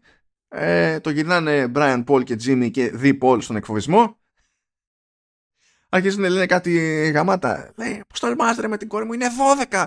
12 με ένα άλλο σκόκαλο. Τι 12. και ναι, τέλος πάντων, την παίρνουν, εξαφανίζεται. Ε, το οποίο δεν εκτιμά οι άλλες, φυσικά. Ε, αλλά τέλος πάντων, ο Πολ προσπαθεί να βοηθήσει τον Τζίμι και λέει: Κοίταξε να δεις. Εγώ τα έχω κάνει κατά με τη Meg. Και θα ήθελα πάρα πολύ να έχω μια κόρη σαν την άλλη και να έχω το περιθώριο κιόλας έτσι να τη σταθώ και να τα πω καλύτερα από ότι τα πήγα με τη Meg. Εσύ την έχεις, είναι σε αυτή την ηλικία, είσαι εσύ σε αυτό το στάδιο. Ε, λέει πρέπει να σταματήσεις να είσαι δηλός. Δηλαδή πρέπει να μπεις σε αυτό το ρόλο. Να το πάρεις απόφαση και να το, και να, και να το κάνεις. Και τώρα μπορεί να φοβάσαι, ας πούμε, που σηκώθηκε και έφυγε χωρίς να πει τίποτα σε κανέναν και ε, αγχωθήκαμε όλοι και τα λοιπά, μπορεί να τη δεις ότι τέλος πάντων δεν θες να είσαι σκληρός μαζί της και τα λοιπά, αλλά πρέπει να υπάρχουν συνέπειες. Έτσι χτίζονται αυτά τα πράγματα. Δηλαδή. Πρέπει να το καταλάβει και εκείνη και πρέπει να το καταλάβεις και εσύ. Ε, και πηγαίνει και το, το, το, το παίρνεις σοβαρά λοιπόν ο Τζίμι και λέει στην άλλη You're grounded. Λέει η μαμά ποτέ δεν θα το έκανε αυτό. Και λέει ο Τζίμι θα το έκανε και το ξέρεις πάρα πολύ καλά οπότε άστα αυτά και ε, μου άρεσε αυτή, αυτό το αλυσιβερίσι. Λέει η άλλη, I fucking hate you. Και λέει ο, ο Jimmy, I fucking love you. Και it makes sense. Στο context αυτό, πιστεύω. Ναι, ναι, ναι. ναι. Α, και του είχε πει ο Πόλ ότι άμα το κάνεις αυτό και εσύ ο ίδιος θα νιώσεις λίγο καλύτερα για την πάρτι σου και όντως νιώθει λίγο καλύτερα για την πάρτι του. Α, στο πρώτο τελευταίο επεισόδιο μαθαίνουμε ότι ο Πολ είναι να βραβευτεί για τη συνεισφορά του ε, στο επάγγελμα ε, και γενικά δεν είναι φαν του όλου concept. Ε, τέλος πάντων τρώει και ένα σφίξιμο του λένε μην είσαι χαζός τέλος πάντων είναι, κάθε πότε γίνονται αυτά απόλαυσέ το κτλ. κτλ. Εκείνος το παίρνει ότι εντάξει αυτά είναι τα βραβεία που σου δίνουν όταν είσαι τελειωμένος ξέρω εγώ δεν έχεις να συνεισφέρεις άλλο και δεν γουστάρω τον σφίγγουν όμως οι, οι συνάδελφοι και το σκέφτεται ε, παίρνει και την Meg τηλέφωνο να πει ξέρω εγώ άμα είναι να έρθετε για τη βράβευσή μου κτλ. Και, και λέει Meg δεν γίνεται, έχει παράσταση λέει ο Mason. Δεν μπορούμε να τα γνωρίσουμε λέει αυτό το πράγμα. Λέει ο Πολ, ναι, αλλά είναι η βράβευση τώρα αυτό μόνο αυτό το Σαββατοκύριακο. Δεν γίνεται. Αυτό, πρέπει να είναι αυτό το Σαββατοκύριακο. Τιλτάρει πάλι Meg που λέει ότι πάλι γνώμονας δηλαδή είναι το επαγγελματικό, ας πούμε. Και άντε γεια. Άντε γεια. Ε, ο Πολ στο μεταξύ έχει ξεκινήσει φίκι φίκι με την νευρολόγο και τους παίρνει χαμπάρι η Γκάμπη και μ' άρεσε σε αυτή τη φάση διότι η Γκάμπη δεν είχε υποψιαστεί ποτέ ότι σε αυτή την ηλικία μπορεί να λειτουργεί ακόμη το πράγμα και να χωράει σεξ. Και λέει ότι τώρα που το βλέπω λέει αυτό λέει I'm gonna fuck forever. Έχει όνειρα για τη ζωή της πλέον. Η Γκάμπη ε, εντάξει και στο πλαίσιο αυτό επειδή έχει όνειρα για τη ζωή της θέλει να κάνει μια απόπειρα να πάρει ε, έδρα σε, σε πανεπιστήμιο και να διδάξει. Και είναι πολύ σφιγμένη εκεί. Θέλει να ζητήσει την υποστήριξη του Πολ να γράψει μια στατική επιστολή. Δεν είναι αρνητικός μεν ο Πολ, αλλά βαριέται να γράψει και στατική επιστολή. Και λέει: Γράψει εσύ ό,τι θέλεις, και εγώ θα την υπογράψω. Και να είμαστε κομπλέ. Ξέρει εντωμεταξύ υποτίθεται ποιος είναι ο recruiter σε αυτή την, την περίπτωση. Το ξέρει, το γνωρίζει προσωπικά, ρε παιδί μου θέλει να κάνει την, την προσπάθεια. Παρότι ο, ο Πολ στην αρχή προσπαθεί να την αποτρέψει, γιατί της λέει ότι Ακαδημία is the fifth circle of hell. Λέει, ο πρώτος κύκλος είναι babies. Ο δεύτερος είναι musicals. Ο τρίτος είναι magic. Ο τέταρτος είναι Kale, η γνωστή λαχανίδα. Και ο πέμπτος mm. είναι Ακαδημία. Επίσης μ' άρεσε αυτό το, το πραγματάκι. Δεν μπορώ να πω. Ε, και με τα musicals εγώ θα διαφωνήσω, αλλά ok. Okay. Είμαι musical, bro. Μου αρέσει που δεν διαφωνούμε με τα babies. Είναι... Ναι. με τα musical. Και η Γκάμπη διαφώνησε με magic. Αλλά ναι. Okay. Έχει παίξει Magic the Gathering. Στη θέση του Κέιλ εγώ δεν είμαι φαν, αλλά δεν έχω πρόβλημα με τη λαχανίδα. Δεν με θίγει η λαχανίδα. Ναι, ούτε και εμένα. Ε, μπορώ να καταλάβω ότι υπάρχει ένα μίσος επειδή πέρασε ένα ρεύμα στην Αμερική όπου όλοι, όλοι είχαν αιμονή με τη λαχανίδα και αυτό μπορεί να είναι ενοχλητικό, το δέχομαι. Αλλά επειδή το έχουμε περάσει αυτό το στάδιο από σπόντα και τώρα έχουμε περάσει την αιμονή με το αβοκάντο, θα έβαζα πλέον αβοκάντο για να είμαι up to date. Γι' αυτό. Αλλιώς καταλαβαίνω το, το backstory. Από ότι. Βρε, η αλήθεια είναι ότι εντάξει, το, το αβοκάντο είναι καλό. Η, το κέιλ θέλει πολύ περισσότερη προσπάθεια για να είναι καλό. Βρε, δεν θα σου πω α, φλακία το αβοκάντο, αλλά υπάρχει, πώς να σου πω, υπάρχει ένα εύρος και μια διαδρομή από το κάλυφα στο αβοκάντο με το ε, παντού αβοκάντο. Ναι, ισχύει. Ε, ε, λαχανέκι Βρυξελών, ε, οπουδήποτε το είχα φάει ήταν σκατά μέχρι που το φάγα μία φορά και ήταν πολύ ωραία μαγειρεμένο και μου άρεσε πάρα πολύ, αλλά εκεί που κατέληξα δεν είναι ότι ξέρεις το τελικά τα λαχανάκια Βρυξελών τα σπάνε, αυτό το οποίο κατάληξα είναι ότι ξέρεις είχα δίκιο ότι με αρκετό μπέικον τα πάντα είναι νόστιμα. Ε, ναι, εντάξει, αυτά είναι fact of life. Ισχύει, ισχύει. Α, λοιπόν, τι άλλο έχουμε; Ναι, έχουμε το μέτωπο του, του Σον, ο οποίος ε, γενικά δεν βρίσκει δουλειά γιατί ε, δεν θέλει κανένας να τον προσλάβει με αυτό το ιστορικό που έχει. Ε, αλλά ο τύπος ε, ε έχει πάθει λίγο σταύρο και ναι. έχει ένα μεράκι ρε παιδί μου για τη μαχηρική και σκέφτεται να ξεκινήσει κάτι με, με catering και κάνει μια συζήτηση. Πες του να αρχίσει να πάει στο The Bear. Ναι. Εκεί να φτιάξει τι έφτιαχνε ο άλλος που ήταν τόσο εκνευριστικός, θυμίσαι μου. Κέικ. Ε, όταν που έβαγε σήμα με τα donuts. Έφτιαχνε στην αρχή και. Μπράβο, donut, donut. Αλλά έφτιαχνε σήμα με donuts. Mm. Μπράβο. ε, κάνει μια κουβέντα με Λίζ και Ντέρεκ για να τους ζητήσει χρηματοδότηση. Αυτό το είχαν πει σαν αστείο σε κάποια φάση, αλλά επανήλθε σοβαρά ο, ο Σον και βλέπουμε τη λύση ότι αρχίζει και σφίγγεται. Και εντάξει, και ε, δεν το λέγαμε στα σοβαρά, το λέγαμε στα αστεία. Αλλά αφού το εννοείς, ξέρω εγώ, να ρωτήσω και τον Ντέρεκ, γιατί είναι και δικά του τα χρήματα κτλ. Και, τα και γυρνάει λύση στον Ντέρεκ και λέει: ε, Να δώσουμε 20.000 δολάρια στον Σον για να ξεκινήσει η δική του επιχείρηση catering. 1,5 δευτερόλεπτο, κοιτάζει το υπερπέρα, τον Ντέρεκ λέει: Οκ. Δεν δίνει δεκάρα καθόλου ο Ντέρεκ. Είναι a benevolent god. Οπότε θα προχωρήσει. Ρε Ντέρεκ, παιχτάρα. Και σε αυτό το επεισόδιο υποτίθεται ότι είναι που χρονίζει και η φάση με την Τία. Που. Εντάξει. Ε, βασικά όχι είναι τα γενέθλια της Τία. και έχει, έχει πει στον, στη, στην άλλη ο Τζίμι άμα θέλει να έρθει μαζί. Αλλά δεν λέει μπλα μπλα είναι τα γενέθλια. Οπότε λέει Τία όχι ξέρω εγώ εντάξει η Τία λέει η άλλη ε, όχι εντάξει τέλος πάντων δεν θυμάμαι whatever. Ο Τζίμι όμως κάνει έτσι ένα βήμα ο ίδιος διότι πηγαίνει στο, στον τάφο της, τα λένε, θυμάται μερικές έτσι καλές στιγμές, αποφασίζει να βγάλει τη, τη βέρα του. Και μέσα σε όλα το βράδυ στο σπίτι έρχεται και οι άλλοι και κάνουν το λεγόμενο listening party που είναι κάτι που συνηθίζανε να κάνουν μαζί με, τη, και με τη μητέρα της. Ε, σε εκείνη τη φάση είναι που συνειδητοποιεί η άλλη τι μέρα είναι. Και κάνει αυτό που κάνει σε όλη τη σεζόν οι άλλες. Φρικάρει. Και φρικάρει αυτή τη φορά με την πάρτη της. Γιατί θεωρεί ότι είναι απαράδεκτο που το ξέχασε. Ενώ σε όλη τη σεζόν αισθάνεται ότι είναι εκείνη που κατά μία έννοια με τον τρόπο της τιμά τη χαμένη μητέρα της περισσότερο από τον Τζίμι. Ναι, τιμάει τη μνήμη της μητέρας της. Ναι. Και εκεί την πόνεσε, ρε παιδί μου. Αυτό αλλιώς. Ε, και συνεχίζει ο πόνος στο τελευταίο επεισόδιο, διότι συνειδητοποιεί ότι με αυτό το περίπου breakthrough που κάνει ο Τζίμι, δεν έβγαλε μόνο τη βέρα, αλλά πήγε και πακετάρισε και τα πράγματα της Τία. Και το συνειδητοποιεί αυτό οι άλλοι, λέει που είναι τα πράγματα της μάνας. Και γιατί δεν φοράς τη βέρα, και συμφιλιάζεται ακόμη περισσότερο. Μετά επιστρέφει στην πάρτι της και λέει: Θυμάμαι τόσα πράγματα, αλλά δεν θυμάμαι το γέλιο της. Και για να βοηθήσει τέλος πάντων ο, ο Τζίμι ξα, ξεπακετάρει πάλι τα πράγματα ε, της άλλης. Γιατί λέει εντάξει, εγώ μπορεί να είμαι έτοιμος να κάνω ένα βήμα, αλλά αυτό δεν σημαίνει ότι είσαι και εσύ έτοιμη. Οπότε αυτό θα είναι βοήθεια. Και εκεί γνωρίζουμε τα λεγόμενα hot as shit shoes της Τία.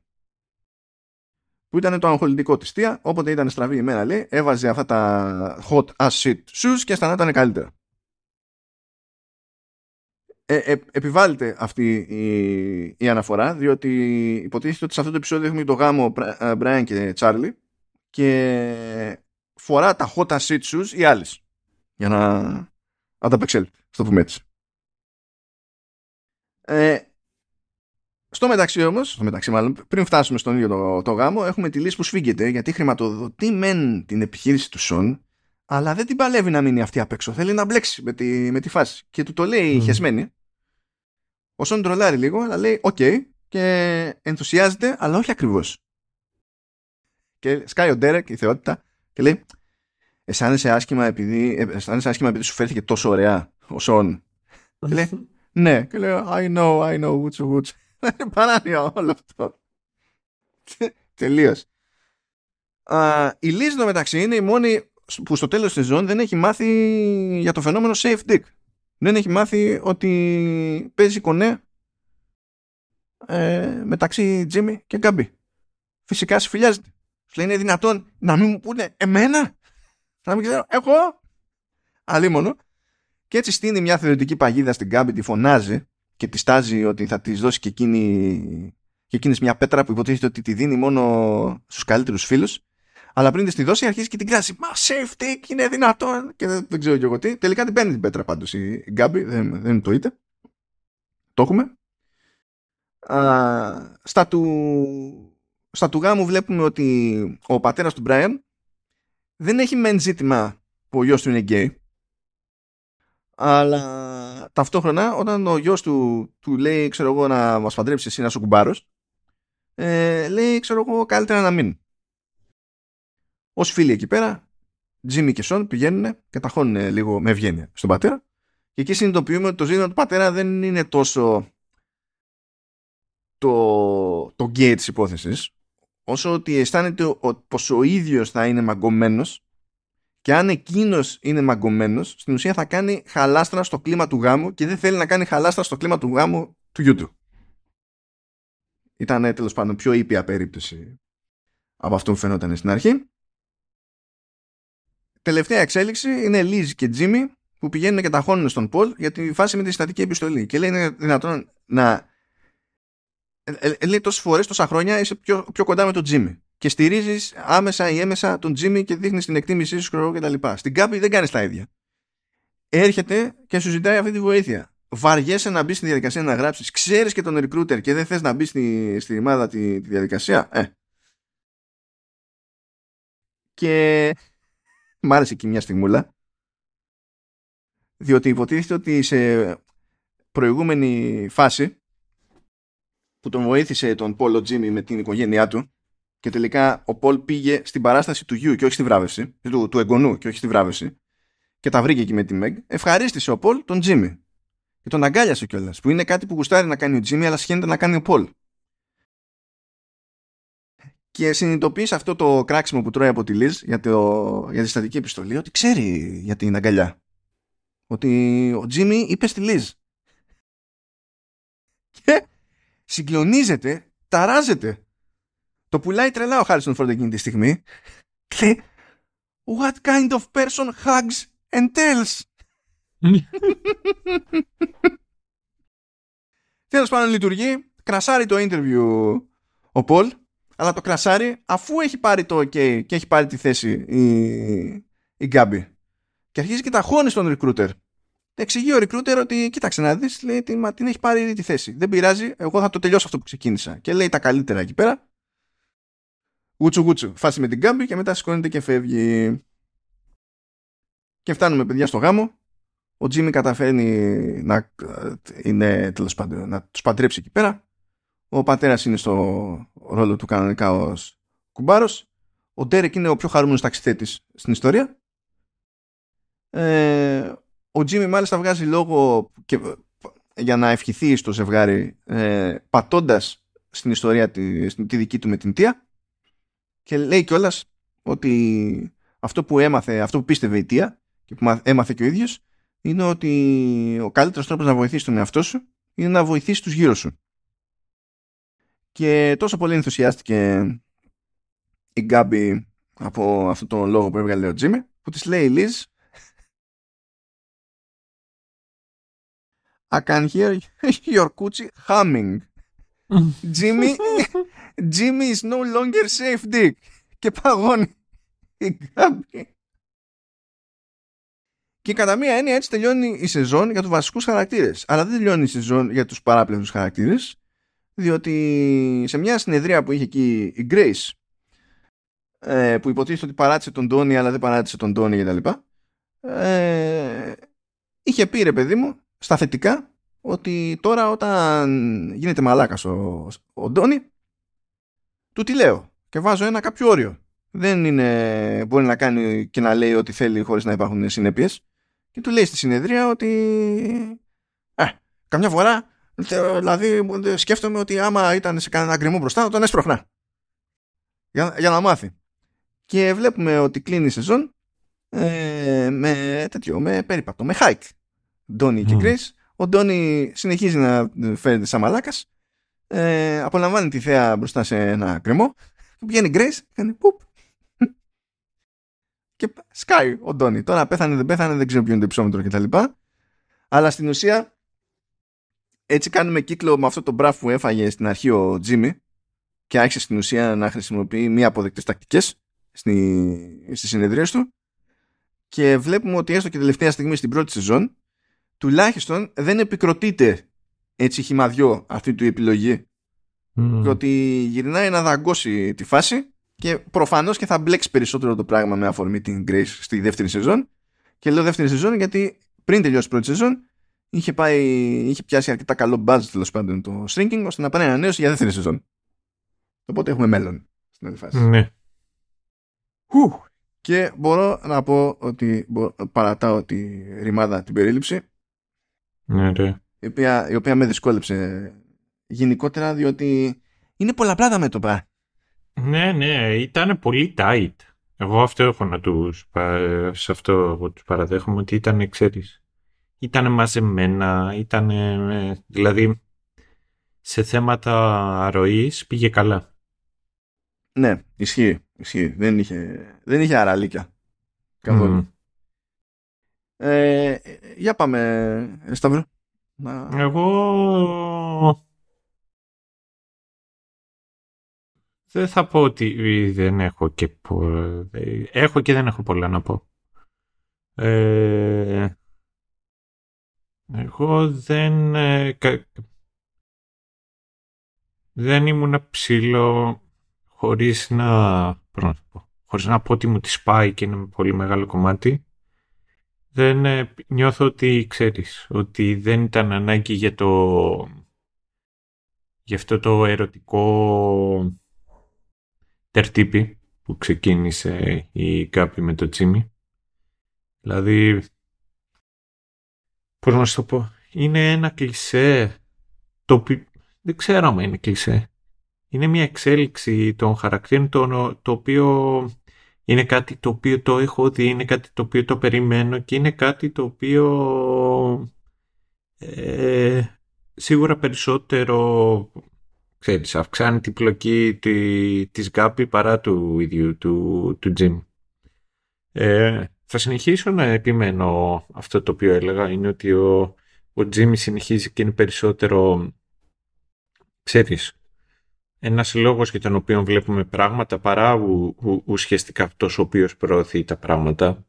Δηλαδή, όταν ε, ε, αρχίζει μετά από, τη τρίτη, από το τρίτο επεισόδιο και γίνεται πιο, πιο γεμάτο το cast και αρχίζει και διακλαδώνεται η πλοκή και τα επεισόδια αρχίζουν και ασχολούνται περισσότερο και με άλλους χαρακτήρες, ε, τότε ουσιαστικά αρχίζει και το και η σειρά παίρνει τα πάνω της.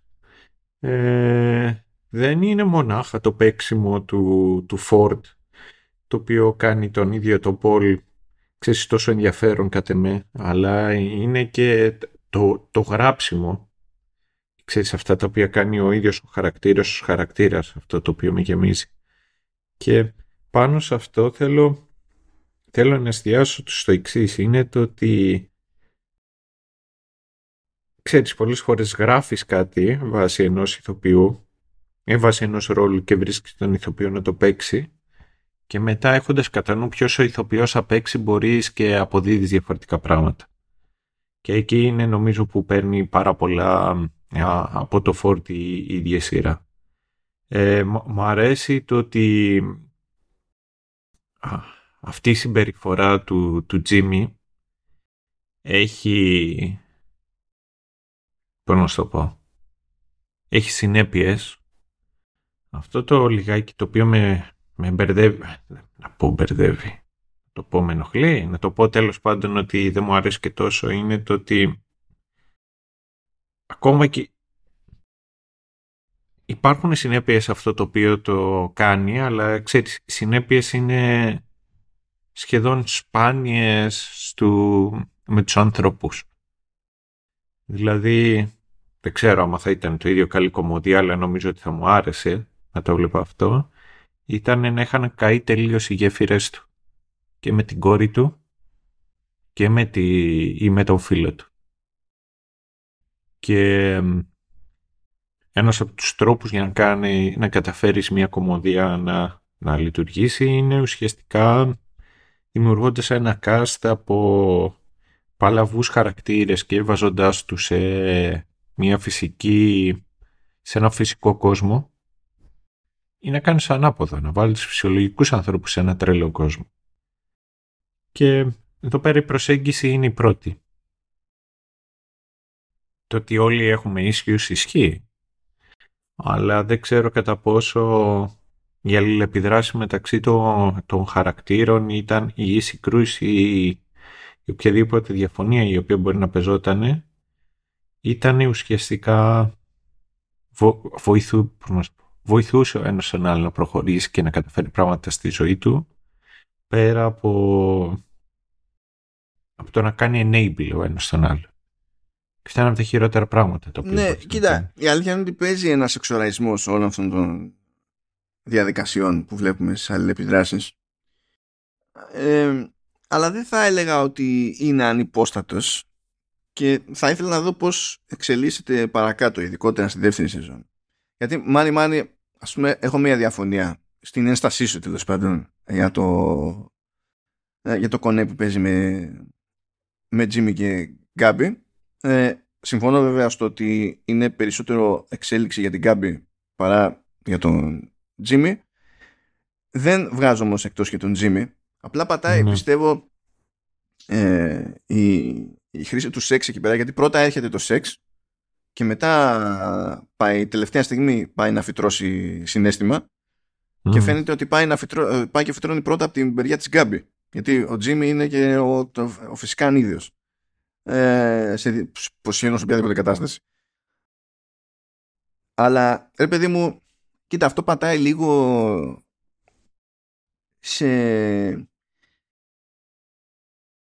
Ας το πω, εγώ θα το πω με θετική φόρτιση, γιατί δεν θεωρώ ότι είναι πάντα αρνητική, αλλά αυτή η ανθρώπινη ύβρις που παίζει σε κάποια levels, χωρίς την οποία θα αποτρελεινόμασταν. Και γι' αυτό έχουμε παράδοση σε αυτή την υπερχώρα εδώ πέρα και δεν σχολιάζουμε την ύβρη μόνο ως ύβρη, αλλά παίζει λίγο με το σε ποιο όριο φτάνει. Είναι... Τέλος πάντων, ε, ε, ε, ε είναι αυτό που από τη μία έχεις το, να έχεις να αντιμετωπίσεις το κόνσεπτ του θανάτου και η, η φύση σου σε, σε οθεί να πας κόντρα με κάτι το οποίο θες δεν θες, δεν έχει σημασία να το σκέφτεσαι έτσι, έτσι ε, συνδέεται περισσότερο ε, λειτουργικά και συμβολικά με τη ζωή και όχι με το θάνατο. Και αυτό δημιουργεί ένα, μια σύγκρουση από, από μόνο του διότι συνήθως όταν το συνειδητοποιείς αυτό το πράγμα αισθάνεσαι άσχημα για την πάρτι σου γιατί και εσύ αισθάνεσαι ότι προδώνεις κάτι ότι mm. προδίδεις κάτι τέλος πάντων στην, στην όλη φάση να, το πούμε, να το πούμε πιο απλά χωρίς το σεξ ε, είναι το χιούμορ σε κηδείες ναι ναι δηλαδή δεν το κάνεις επειδή δεν και καλά είναι προβλεπέ. Δεν το κάνεις επειδή είναι προβλεπέ. Δεν το κάνεις επειδή είναι το κοινωνικά αποδεκτό και καλά ε, ταυτόχρονα ε, μπορεί να είναι frowned upon αλλά όλοι το κατανοούμε σε κάποιο βαθμό εκείνη την ώρα. Γιατί είναι, είναι, είναι μηχανισμός για να την παλέψουμε. Και ταυτόχρονα όμως, ταυτόχρονα είναι και ύβρις. Δηλαδή είναι, είναι ενδιαφέρον με, μες στο κεφάλι μου ότι κάτι που μπορείς να επιχειρηματολογήσεις ότι τη δεδομένη στιγμή είναι και μια ένδειξη ασέβειας ε, είναι ταυτόχρονα και ένδειξη όλου αυτού του κουσουριού της ανθρωπότητας τέλος πάντων χωρίς το, το οποίο ε, θα είχε κάνει implode μια για πάντα. Εξού τέλος πάντων και μια σχετική ένσταση που έχω στο κομμάτι το, στο σχόλιο που έπαιζε για το σεξουαλικό. Εγώ να πω την αμαρτία μου μερικές φορές μετά από κηδείες είμαι χόρνη. Ωραία, ορίστε. Στα λόγια μου Στα λόγια μου έρχεσαι, στα λόγια μου έρχεσαι. Ε, γενικά παίζει όλη η σειρά πάρα πολύ με ενοχές για διάφορα πράγματα. Ε, το είδαμε και στην πλευρά του Τζίμι, το είδαμε και στην πλευρά της, της άλλης, εκεί που θεώρησε ότι ήταν η προσωπική της αποτυχία το ότι δεν θυμάται το γέλιο της μητέρας της. Ε, και όλα αυτά είναι relatable Αντίστοιχα, τέλος πάντων, από την πλευρά του Τζίμι για το ότι δεν ήταν, θεωρεί ότι δεν ήταν καλή η σχέση του στα τελειώματα και ότι και ο ίδιος έχει ευθύνη. Άρα αισθάνεται τέλος πάντων ότι ε, μπορούσε να έχει κάνει κάτι καλύτερο, ότι έπρεπε να έχει κάνει κάτι καλύτερο. Αυτά δεν τα γλιτώνει κανένας. Ναι, νομίζω ναι. Αυτά δεν τα γλιτώνει κανένας. Δηλαδή, μπορεί να τα δει κάποιος και να πει Μα τι κλεισέ είναι αυτό. Αλλά ε, υπάρχει λόγος. Δεν τα γλιτώνει κανένας. Όχι, και εγώ γι' αυτό εγώ δεν θέλω να βαφτίζω τα πάντα κλισέ. Διότι πολλές φορές ξέρεις, έχω, έχεις τα κλισέ και μετά έχεις κάποιες πραγματικές σταθερές. Μα εγώ είμαι κατά και της θεωρίας ότι το κλισέ είναι αυτόματα αρνητικό. Γιατί και εγώ έχω την ίδια εντύπωση με σένα, ρε παιδί μου. Αυτό πιστεύω χωράει διευκρίνηση συνήθως. Ε, και αυτό, αυτό το κόνσεπτ η σειρά τουλάχιστον το πιάνει καλά από την άποψη ότι είναι, είναι messy. Και όντως έτσι είναι. Και ε, τέλος πάντων και ο λόγος που με, με ζόρισε εμένα είναι ότι ενώ τέλος πάντων ένα χρόνο πριν μπορεί να το έπιανα εγκεφαλικά τώρα δυστυχώς το πιάνω όχι μόνο εγκεφαλικά ναι και συναισθηματικά και δεν μπορώ να κάνω το, τον έξυπνο δηλαδή είναι πιο relatable από όσο θα, θα ήθελα να είναι και επειδή έχω και εγώ τα προβλήματά μου με αυτό το πράγμα και δεν έχω διαχειριστεί την τύφλα μου και, δεν έχω ιδέα και πώς ε, δεν μπορώ να κάνω τον έξυπνο. όχι, όχι. Υπάρχει πρόβλημα. Ναι. Κοίταξε να δεις. Είναι... Ε, είναι, και, είναι και αυτή η ερώτηση την οποία είναι, για μένα ξέρεις, είναι καλό να κάνεις μερικές φορές. Κάνεις scoping ή, ή, ή παθαίνεις numbing. Δεν ξέρω καν εντωμεταξύ αυτό πώς να τα πω στα ελληνικά. Καλά, καλά τα έχω καταφέρει. Κοίτα τώρα το, το coping ας πούμε είναι το πώς να το πούμε όχι δεν είναι αν διαχειρίζεσαι αν και κοντά είναι ε, είναι πιο πολύ προς το, αντιμετω, το αντιμετωπίζω κάπως κάτι το κάνω τέλος πάντων ε, μαζί με το, με το, το υπομένο εντάξει τώρα το άλλο ότι αναισθητοποιούμε γιατί προτιμώ να μην νιώθω. Εντάξει, αυτό συνήθως, αυτό επίσης είναι default στάδιο αυτή τη διαδικασία. Ή, ή αν δεν, είναι, αν δεν βγει σαν default στάδιο, βγαίνει ως default ευχή. Του στυλ ε, γίνεται μια-δυο μερούλες να, να είμαι πλήρως ανέστητος. Θα βοηθούσε λίγο. Να κάνουμε ένα διάλειμμα, βράδυ, κάπως έτσι. Ε, για όλα αυτά πιστεύω ότι τελικά, για μένα δηλαδή, έτσι όπως το εξέλαβα, ότι αυτό που λέει στο, στο λόγο που βγάζει στο γάμο ο, ο Τζίμι που πάλι χρησιμοποιεί ως πάτημα τη δική του αρνητική εμπειρία και το θάνατο της γυναίκας του για να περάσει, να, να δώσει κάτι παραπάνω στο γάμο που συμβολίζει ακριβώς το αντίθετα. Έτσι ως κόνσεπτ. Παρά τις περίεργες απόψεις που έχει ο Πόλ τέλος πάντων για το γάμο. Τέλος πάντων. Ε,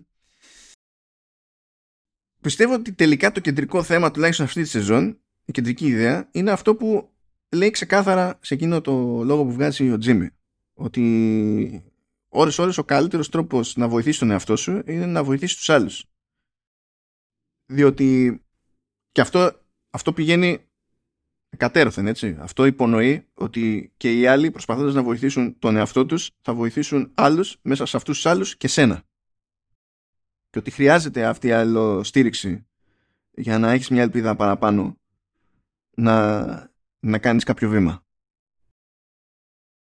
Και αυτό μπορώ να πω ότι το, το αποδέχομαι διότι κανείς δεν έχει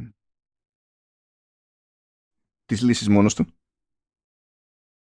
Και μερικές φορές ακόμα και να ξέρεις ποια είναι η λύση το λογικό σου και το συναισθηματικό σου δεν ενδιαφέρονται απαραίτητα να συνεργαστούν. Δεν έχει σημασία. Αν ξέρεις τη λύση.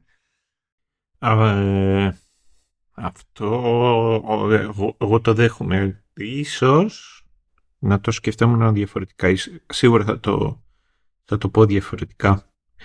Είναι ότι είναι πολύ σημαντικό να μπορείς και να βοηθάς τους άλλους. Σε βοηθάει να να αποκτήσεις ενσυναίσθηση, σε, σε βοηθάει να, να δεις διαφορετικούς ανθρώπους οι οποίοι σκέφτονται διαφορετικά από σένα και βιώνουν διαφορετικά πράγματα από σένα.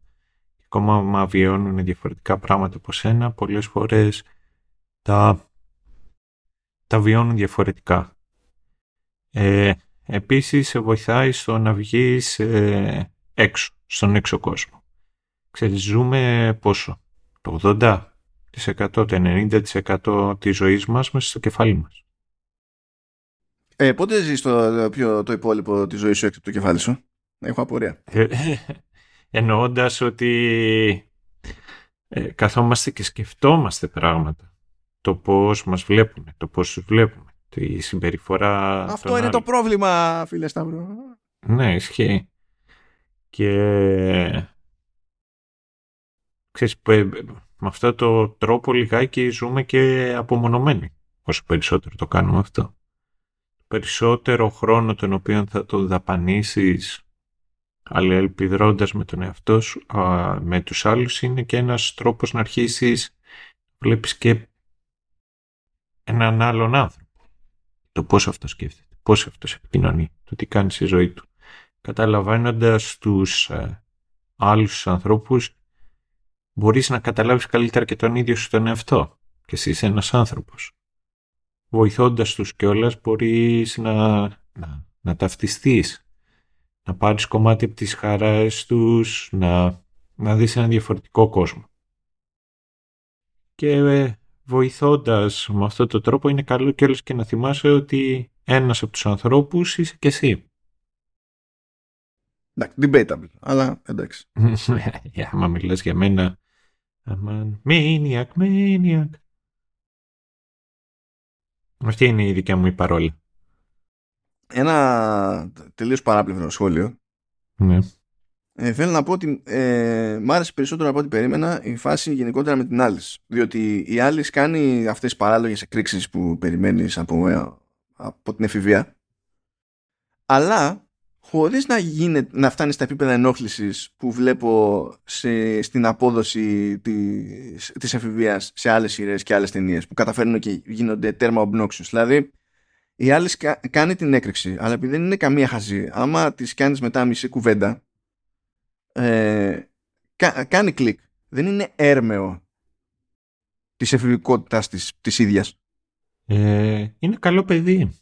Και είναι, είναι κουραστικό πιστεύω να, ε, να χρησιμοποιεί, να βλέπουμε τόσο εύκολα ρε παιδί μου. Ε, ε τι γίνεται, νομίζω ότι φτάνουμε στα άκρα στη, με τους εφήβους σε σειρές και ταινίες. Ή είναι ένα ενοχλητικό κομπλεξικό πράγμα πολλές φορές για να δημιουργεί καταστάσεις και να πιέζει καταστάσεις για να, που, να πει άλλα πράγματα το όποιο έργο ή είναι child prodigy ε, φιλοσοφημένο στα 8 πριν καν αγγίξει την εφηβεία και διδάσκει τους πάντες γύρω του ας πούμε, ο έφηβος. Νομίζω ότι παίζουν πάρα πολύ αυτά τα δύο άκρα και μ' άρεσε ότι η άλλη είχε τα θέματα της αλλά η μία της πλευρά δεν ακίνωνε την άλλη και εκείνη προσπαθούσε κάπως να τις διαχειριστεί, να τις κάνει ένα.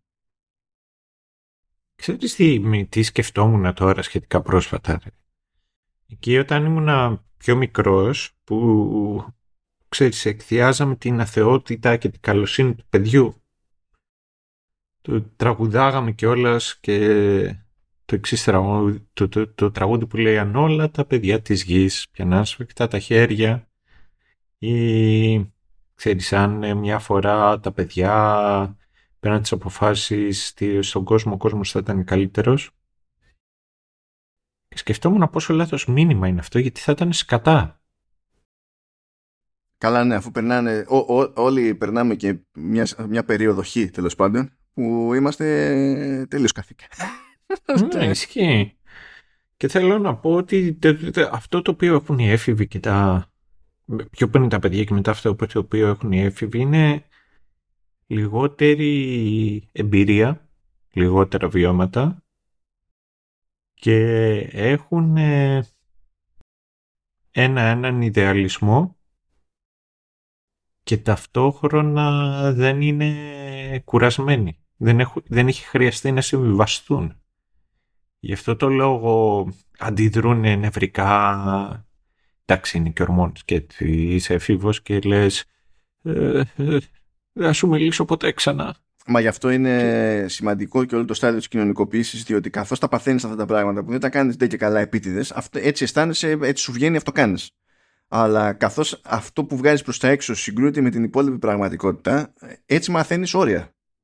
Mm, Μαθαίνεις ποια όρια έχουν νόημα, ποια δεν έχουν νόημα, ποια σε ενδιαφέρουν να υπάρχουν, ποια δεν σε ενδιαφέρουν να υπάρχουν. Ε, τι μπορείς να περιμένεις από γύρω σου όταν κάνεις τη μία ή την άλλη σούζα. Και, για, γιατί αν δεν έχεις αυτά τα δεδομένα, δεν έχεις ιδέα και πώς να διαχειριστείς καταστάσεις. Και τα μαθαίνεις με τον άσχημο τρόπο, όπως τόσα πράγματα στη ζωή. Ναι. Αλλά το θετικό ήταν ότι η Άλισεν είναι, είναι καλό παιδί και μετά σίγουρα την βοήθησε πάρα μα πάρα μα πάρα πολύ ο Πολ. Ναι, ναι. Ισχύει. Δηλαδή, ξέρεις, είναι σημαντικό το να μπορείς να ακούς, αλλά είναι επίσης πολύ σημαντικό να έχεις κάποιον να μιλάς. Και αυτό είναι δηλαδή και, και κάποιος να σου μιλάει. Αυτό έχει σημασία. Πολλές φορές τα πιο μικρά παιδιά, ξέρεις, ειδικά σε μια δύσκολη κατάσταση, αναζητάνε από κάποιον καθοδήγηση. Και πολλές φορές το κάνουν και με, και με κουλό τρόπο που είναι και... Mm. Ε, ε, είναι δύσκολο να το καταλάβεις και εσύ ως μεγαλύτερος ότι εκείνη την ώρα σου ζητάνε καθοδήγηση. Ναι, ναι. Γιατί είναι σαν να μιλάς λίγο διαφορετική γλώσσα, ας πούμε. Γιατί τα έχεις ξεχάσει αυτά. Πώς ήταν. Ναι, ναι. Ε. Όχι, ισχύει. Ναι, είναι... Είναι πολύ εύκολο. Αυτό είναι από τις επιτυχίες, πιστεύω, του, του stringing. Ότι θες δεν θες να σε βάλει σε κάποιο είδους σκέψη για τον α ή το, ή το β λόγο και ότι όλα θέλουν λίγο, τέλο, πώς να σου πω, θέλουν λίγο σμίλεμα, ρε παιδί μου. Είναι, ό, όλοι αυτοί είναι κομμάτια που δεν ταιριάζουν ακριβώς μεταξύ τους. Αλλά για να λειτουργήσει το πράγμα πρέπει να βρουν και λίγο τρόπο να ταιριάζουν. Και η δουλειά αυτή είναι και προσωπική αλλά και συλλογική είναι αυτό που θα καταλάβει ο Τζίμι ότι μπορεί να αρχίσει να ξεφεύγει και μπορεί να πιάσει τα πράγματα της γυναίκας του και να τα μαζέψει να μην τα έχει μπροστά του επειδή πλέον μπορεί να κυκλοφορεί σε ένα χώρο χωρίς να αισθάνεται ότι είναι μαλακία να αφαιρέσει τα ίχνη της, της γυναίκας του αλλά ταυτόχρονα θα ακούσει την έκρηξη της άλλης και θα καταλάβει ότι εκείνος μπορεί να είναι σε αυτό το στάδιο αυτό δεν σημαίνει ότι οι άλλοι είναι σε αυτό το στάδιο και δεν γίνεται να το γνωρίσει αυτό το πράγμα. Προσαρμογή. Προσαρμογή. Δεν θα το πω. Θα, εγώ θα το πω κατανόηση, θα το πω ενσυναίσθηση. Η ενσυναίσθηση φοριέται πάρα πολύ. Σε ένα ναι, Και νομίζω ότι, ότι πραγματικά παραφοριέται και ότι είναι πιο βαριά έννοια από αυτό που υπονοεί η, η σύγχρονη τέλος πάντων χρήση της εγώ, εγώ να πω τη, την μπουρδα μου νομίζω ότι πρέπει να την έχεις. Την αίσθηση, Μπορείς να την καλλιεργήσεις, αλλά είναι, πώς να σου πω, δεν είναι κάτι το οποίο μαθαίνεται. Σε βοηθάει να, σε δια, να, να το διακρίνεις, αλλά είναι κάτι το οποίο νομίζω ότι πρέπει να το έχεις ή όχι. Ναι, κοίτα, άμα η ενσυναίσθηση σου είναι στο μηδέν, τότε τεχνικώς είσαι ψυχοπαθής. Και δεν θα πω κοινωνιοπαθής. Ναι. Δεν, δεν με ενδιαφέρει. Ναι, ναι. Θα πω ψυχοπαθή. Τώρα, εντάξει. Ε, ποτέ το ποτάτο. Ο όρος άλλαξε. Το ίδιο είναι το φαινόμενο. Ε, οπότε, ναι, χαίρομαι πολύ. Εντάξει, σε κάποιο βαθμό μπορείς να πεις, εγώ, ναι, που α, αναγκαστικά και αυτό προκύπτει από τις δικές σου εμπειρίες. Δηλαδή, καταλαβαίνεις κάποια πράγματα, minimum, επειδή και ο ίδιος θα έχεις περάσει. Οπότε σου θυμίζουν stuff. Mm. Τα υπόλοιπα είναι και ζήτημα έτσι, και καλλιέργειας και φαντασίας και απλής τέλος πάντων λογικής κατανόησης και, και τα λοιπά. Αλλά πάνω απ' όλα είναι, είναι, είναι, νομίζω ότι χρησιμοποιείται αυτό το η ενσυναίσθηση χρησιμοποιείται πολύ συχνά ε, όταν κάποιος ε, αυτό που έχει στο μυαλό του ως φαινόμενο είναι η συμπόνια. Ναι, ναι. Ισχύει. Και το έχουμε πάθει αυτό επειδή μας είχε έρθει ένα μπούμεραν εκεί. Έχουμε ξεκινήσει έμπαθη, έμπαθη, έμπαθη, έμπαθη, έμπαθη, έμπαθη, έμπαθη, έμπαθη. Και ε, τέλος πάντων που όντως είναι στην αίσθηση στη δική μας περίπτωση κτλ. Αλλά έχουμε μπλέξει λίγο τη, τη χρήση. Και τέλος πάντων έχουμε και levels εδώ πέρα. Γιατί υπάρχει η συμπάθεια, υπάρχει η ενσυναίσθηση και υπάρχει και η συμπόνια. Ε, και τεχνικώς δεν ταυτίζονται ακριβώς, αλλά τέλος πάντων, whatever, εντάξει, κουβέντα να γίνεται ως προς, ως προς αυτό. Ε, αλλά, παιδιά, να την έχετε την ενσυναίσθηση, okay, να την αξιοποιείτε την, την ενσυναίσθηση, αλλά άμα, άμα μπαίνω Tinder και στα προσωπικά ενδιαφέροντα βλέπω έμπαθη, απλά να σας ενημερώνω στη γραφική. Η ενσυναίσθηση δεν μπορεί να είναι προσωπικό ενδιαφέρον. Αλλά άμα βλέπεις spoilers και το τελευταίο bond είσαι ok; Αυτό το έχω πει σε επεισόδιο εδώ, το έχω πει. Όχι, όχι. το έχεις πει σε μένα. Λοιπόν, παιδιά, ε, δεν είχα δει. ακόμα δεν έχω δει τον Bond για αυτό το λόγο. Και εγώ δεν το έχω δει. Λοιπόν, χαζεύω εκεί πέρα, πάμε, πάμε κάνω swipe στο Tinder. Δεν έχει σημασία αν θεωρείτε την λυπηρή η ύπαρξή μου, ξέρω καλύτερα πόσο λυπηρή είναι. Ε, κάνω swipe στο Tinder. Και πετυχαίνω μια τύπησα που στο bio έχει μία πρόταση. Και λέει, ακόμη δεν έχω ξεπεράσει. Ε, συμβαίνει το τάδε, συμβαίνει το τάδε στο, στο τελευταίο Bond. Και στην ουσία είναι το, τελικό spoiler. Γιατί, και τρελαίνομαι. Τρελαίνομαι. Τρελαίνω. Θα είχα εκραγεί. Έτσι και την είχα μπροστά μου, θα είχα εκραγεί. Mm. Θα, απλά θα είχα, θα είχα εκραγεί. Αλλά ναι, παιδιά, ενδιαφέροντα. Δεν, είναι, δεν μπορεί να είναι προσωπικό ενδιαφέρον η ενσυναίσθηση. Έτσι. Δεν μπορεί να είναι προσωπικό ενδιαφέρον ε, ε, η μπύρα. Η μπύρα είναι περισσότερο προσωπικό ενδιαφέρον. Ναι, ναι, αλλά δεν μπορεί. Ξέρεις, ε, πράγματα που σε ενδιαφέρουν γενικά. Δηλαδή, το άλλο, άλλο μου αρέσει η μπύρα, έχω εμβαθύνει στον κόσμο της μπύρας και της ηθοποιίας κτλ. Τότε σε αυτή την περίπτωση το ενδιαφέρον σου είναι η ηθοποιία, δεν είναι η μπύρα. Ναι, είναι. Ε, έχει, υπάρχουν διάφορα. Ή δεν μπορεί να είναι προσωπικό ενδιαφέρον το shopping. Είναι, μπορεί να είναι το μοναδικό πράγμα το οποίο μπορεί να κάνει. Ναι, αυτό δεν το, δεν το καθιστά προσωπικό ενδιαφέρον. Αυτό το, προσω... Ε, το καθιστά λυπηρό skill. Mm. Είναι... Υπάρχουν κάποια πράγματα που δεν αντιλαμβάνομαι. Ή άλλο προσωπικό ενδιαφέρον. Γέλιο. Δηλαδή αυτό είναι ένα κλικ πριν από το. Ναι, και εγώ δεν το καταλαβαίνω. Τι είναι αυτό; Ε, ναι, είναι ένα κλικ πριν από το αγαπημένη μου ενασχόληση, αγαπημένο μου χόμπι είναι ένα πνοή.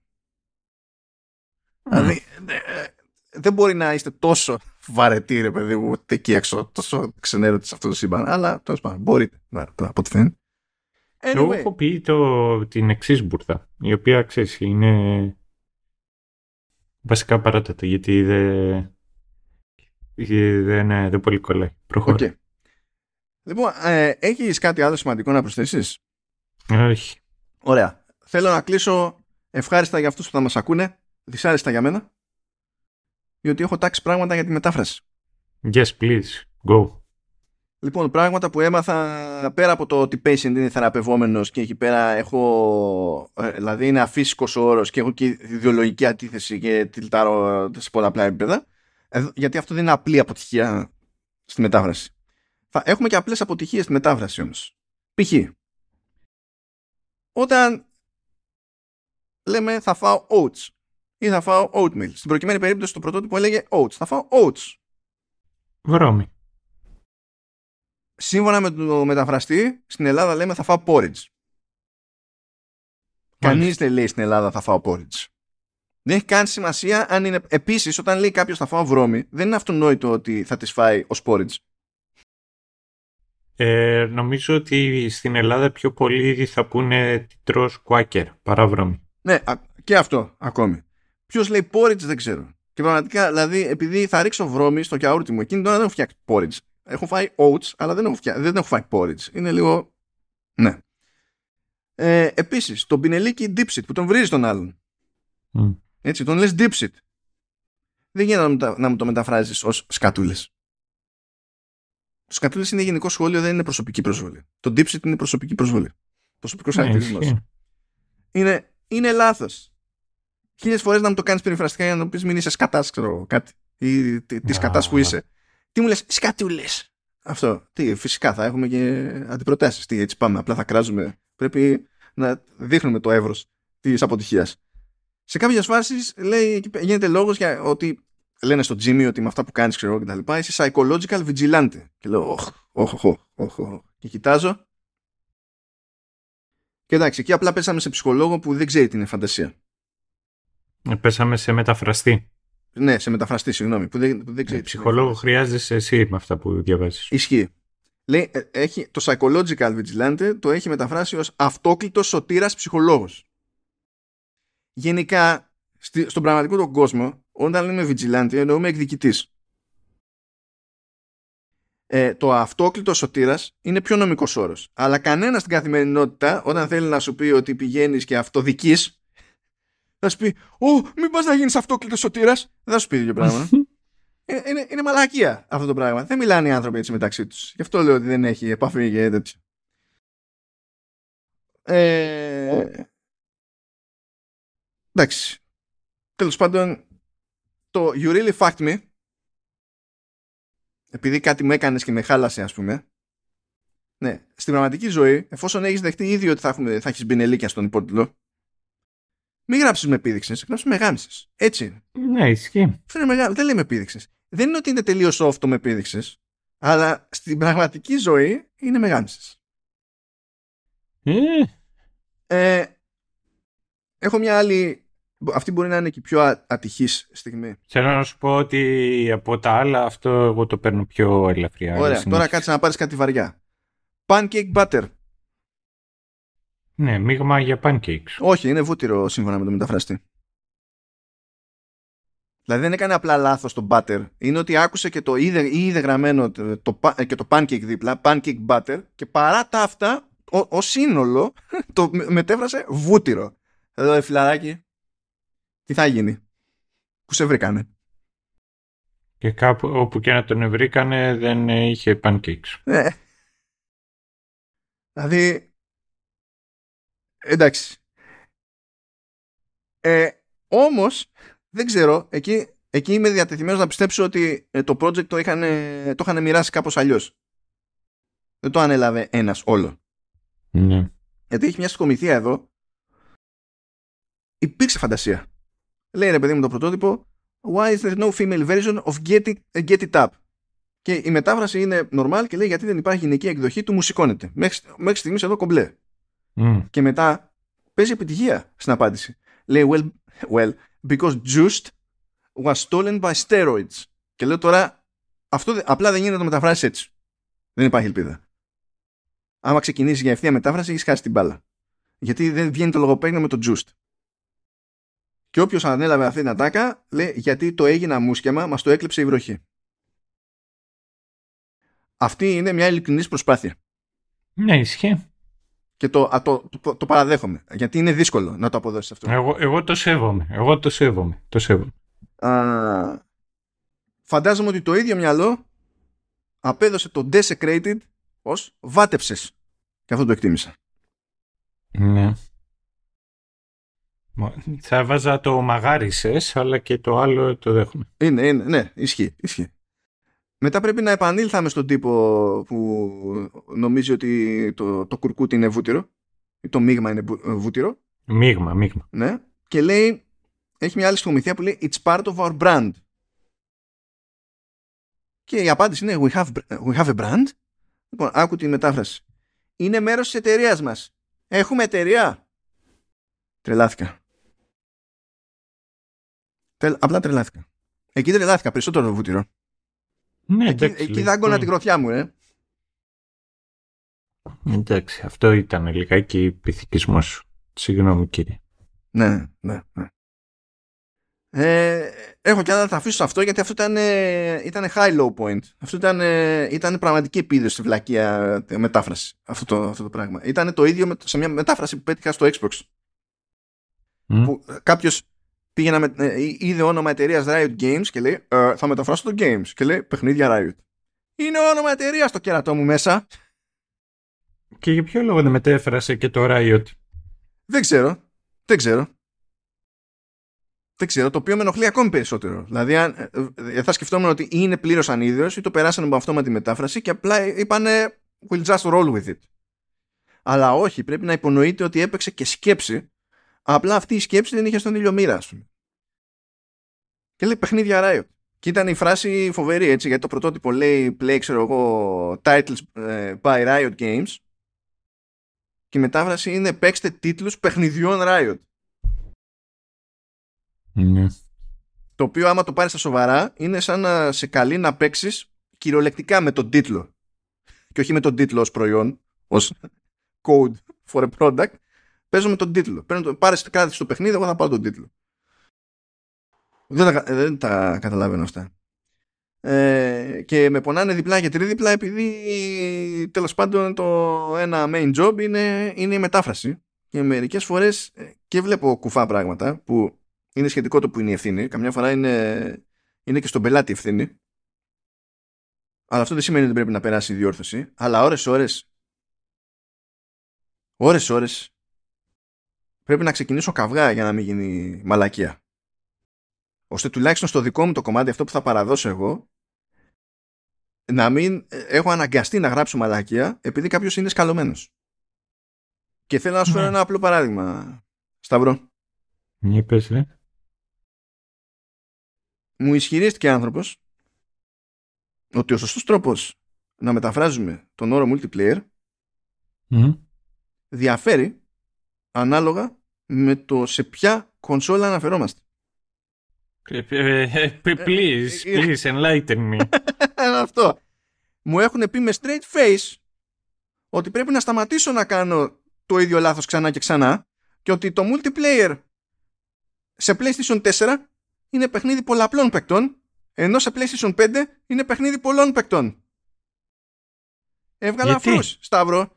Για ποιο λόγο. Γιατί, Γιατί όταν φτιαχνόταν το, τέτοιο, το γλωσσάρι που, θα, που, που έδωσε το OK ο πελάτης κάποτε είχαν πει πολλαπλών. Μετά ήρθε η ώρα να φτιαχτεί άλλο γλωσσάρι και είπανε πολλών. Και επειδή το πρώτο γλωσσάρι είχε φτιαχτεί για το ένα και το άλλο γλωσσάρι είχε φτιαχτεί για το άλλο, σου λέει Α, δεν γίνεται να πάμε κοντά στο γλωσσάρι. Μα είναι παράλογο αυτό που μου λες. Είναι παράλογο.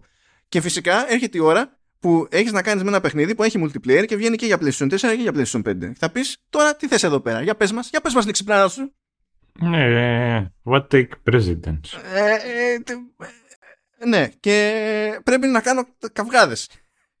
για, για να μαζέψω κάτι τέτοια χαζά που είναι, είναι προφανές ότι είναι, ότι είναι χαζομάρα. Αυτό, αλλά για κάποιο λόγο δεν εξήγησε. Mm. Όπως το, το βούτυρο. και το brand. Ποιος λέει brand και εννοεί εταιρεία; Ποιος λέει brand και εννοεί εταιρεία; Ποιος; Δεν ξέρω. Μα το θεωρώ, δεν ξέρω. Τέλος πάντων, ε, θα συνεχίσω να βλέπω τις σειρές που καλύπτουν με ελληνικούς υπότιτλους. Είναι καινούριο αυτό τώρα. Ναι, ναι, ναι. Πλέον θα προσπαθώ να μαζεύω. Που η αλήθεια είναι ότι άρχισα να βλέπω πράγματα για επόμενα επεισόδια πριν αλλάξω αυτή την πολιτική μου. την άλλαξα χάρη στο shrinking. Οπότε μπορεί να μην ρολάρουμε με τη, με τη μία. Αλλά όταν θα έχω υλικό, θα, από όλα θα αποφασίσουμε ότι θα έχουμε ένα νέο segment σε επεισόδιο του Showrunner. Θυμάσαι εκεί που είπες ότι δεν ξέρεις πώς έχεις διαχειριστεί τη, τη θλίψη; Αυτό τιμωρήσει. Αυτό θέλω να πω. Λοιπόν, ξέρω έναν Αλέξανδρο που μας ακούει και είμαι σίγουρος ότι αυτό θα είναι το νέο του αγαπημένο του στιγμιότυπο από επεισόδιο Showrunners. Ξέρεις ποιος είσαι; Ξέρεις ποιος ναι. είσαι; Ε, ναι. Αποδέχομαι.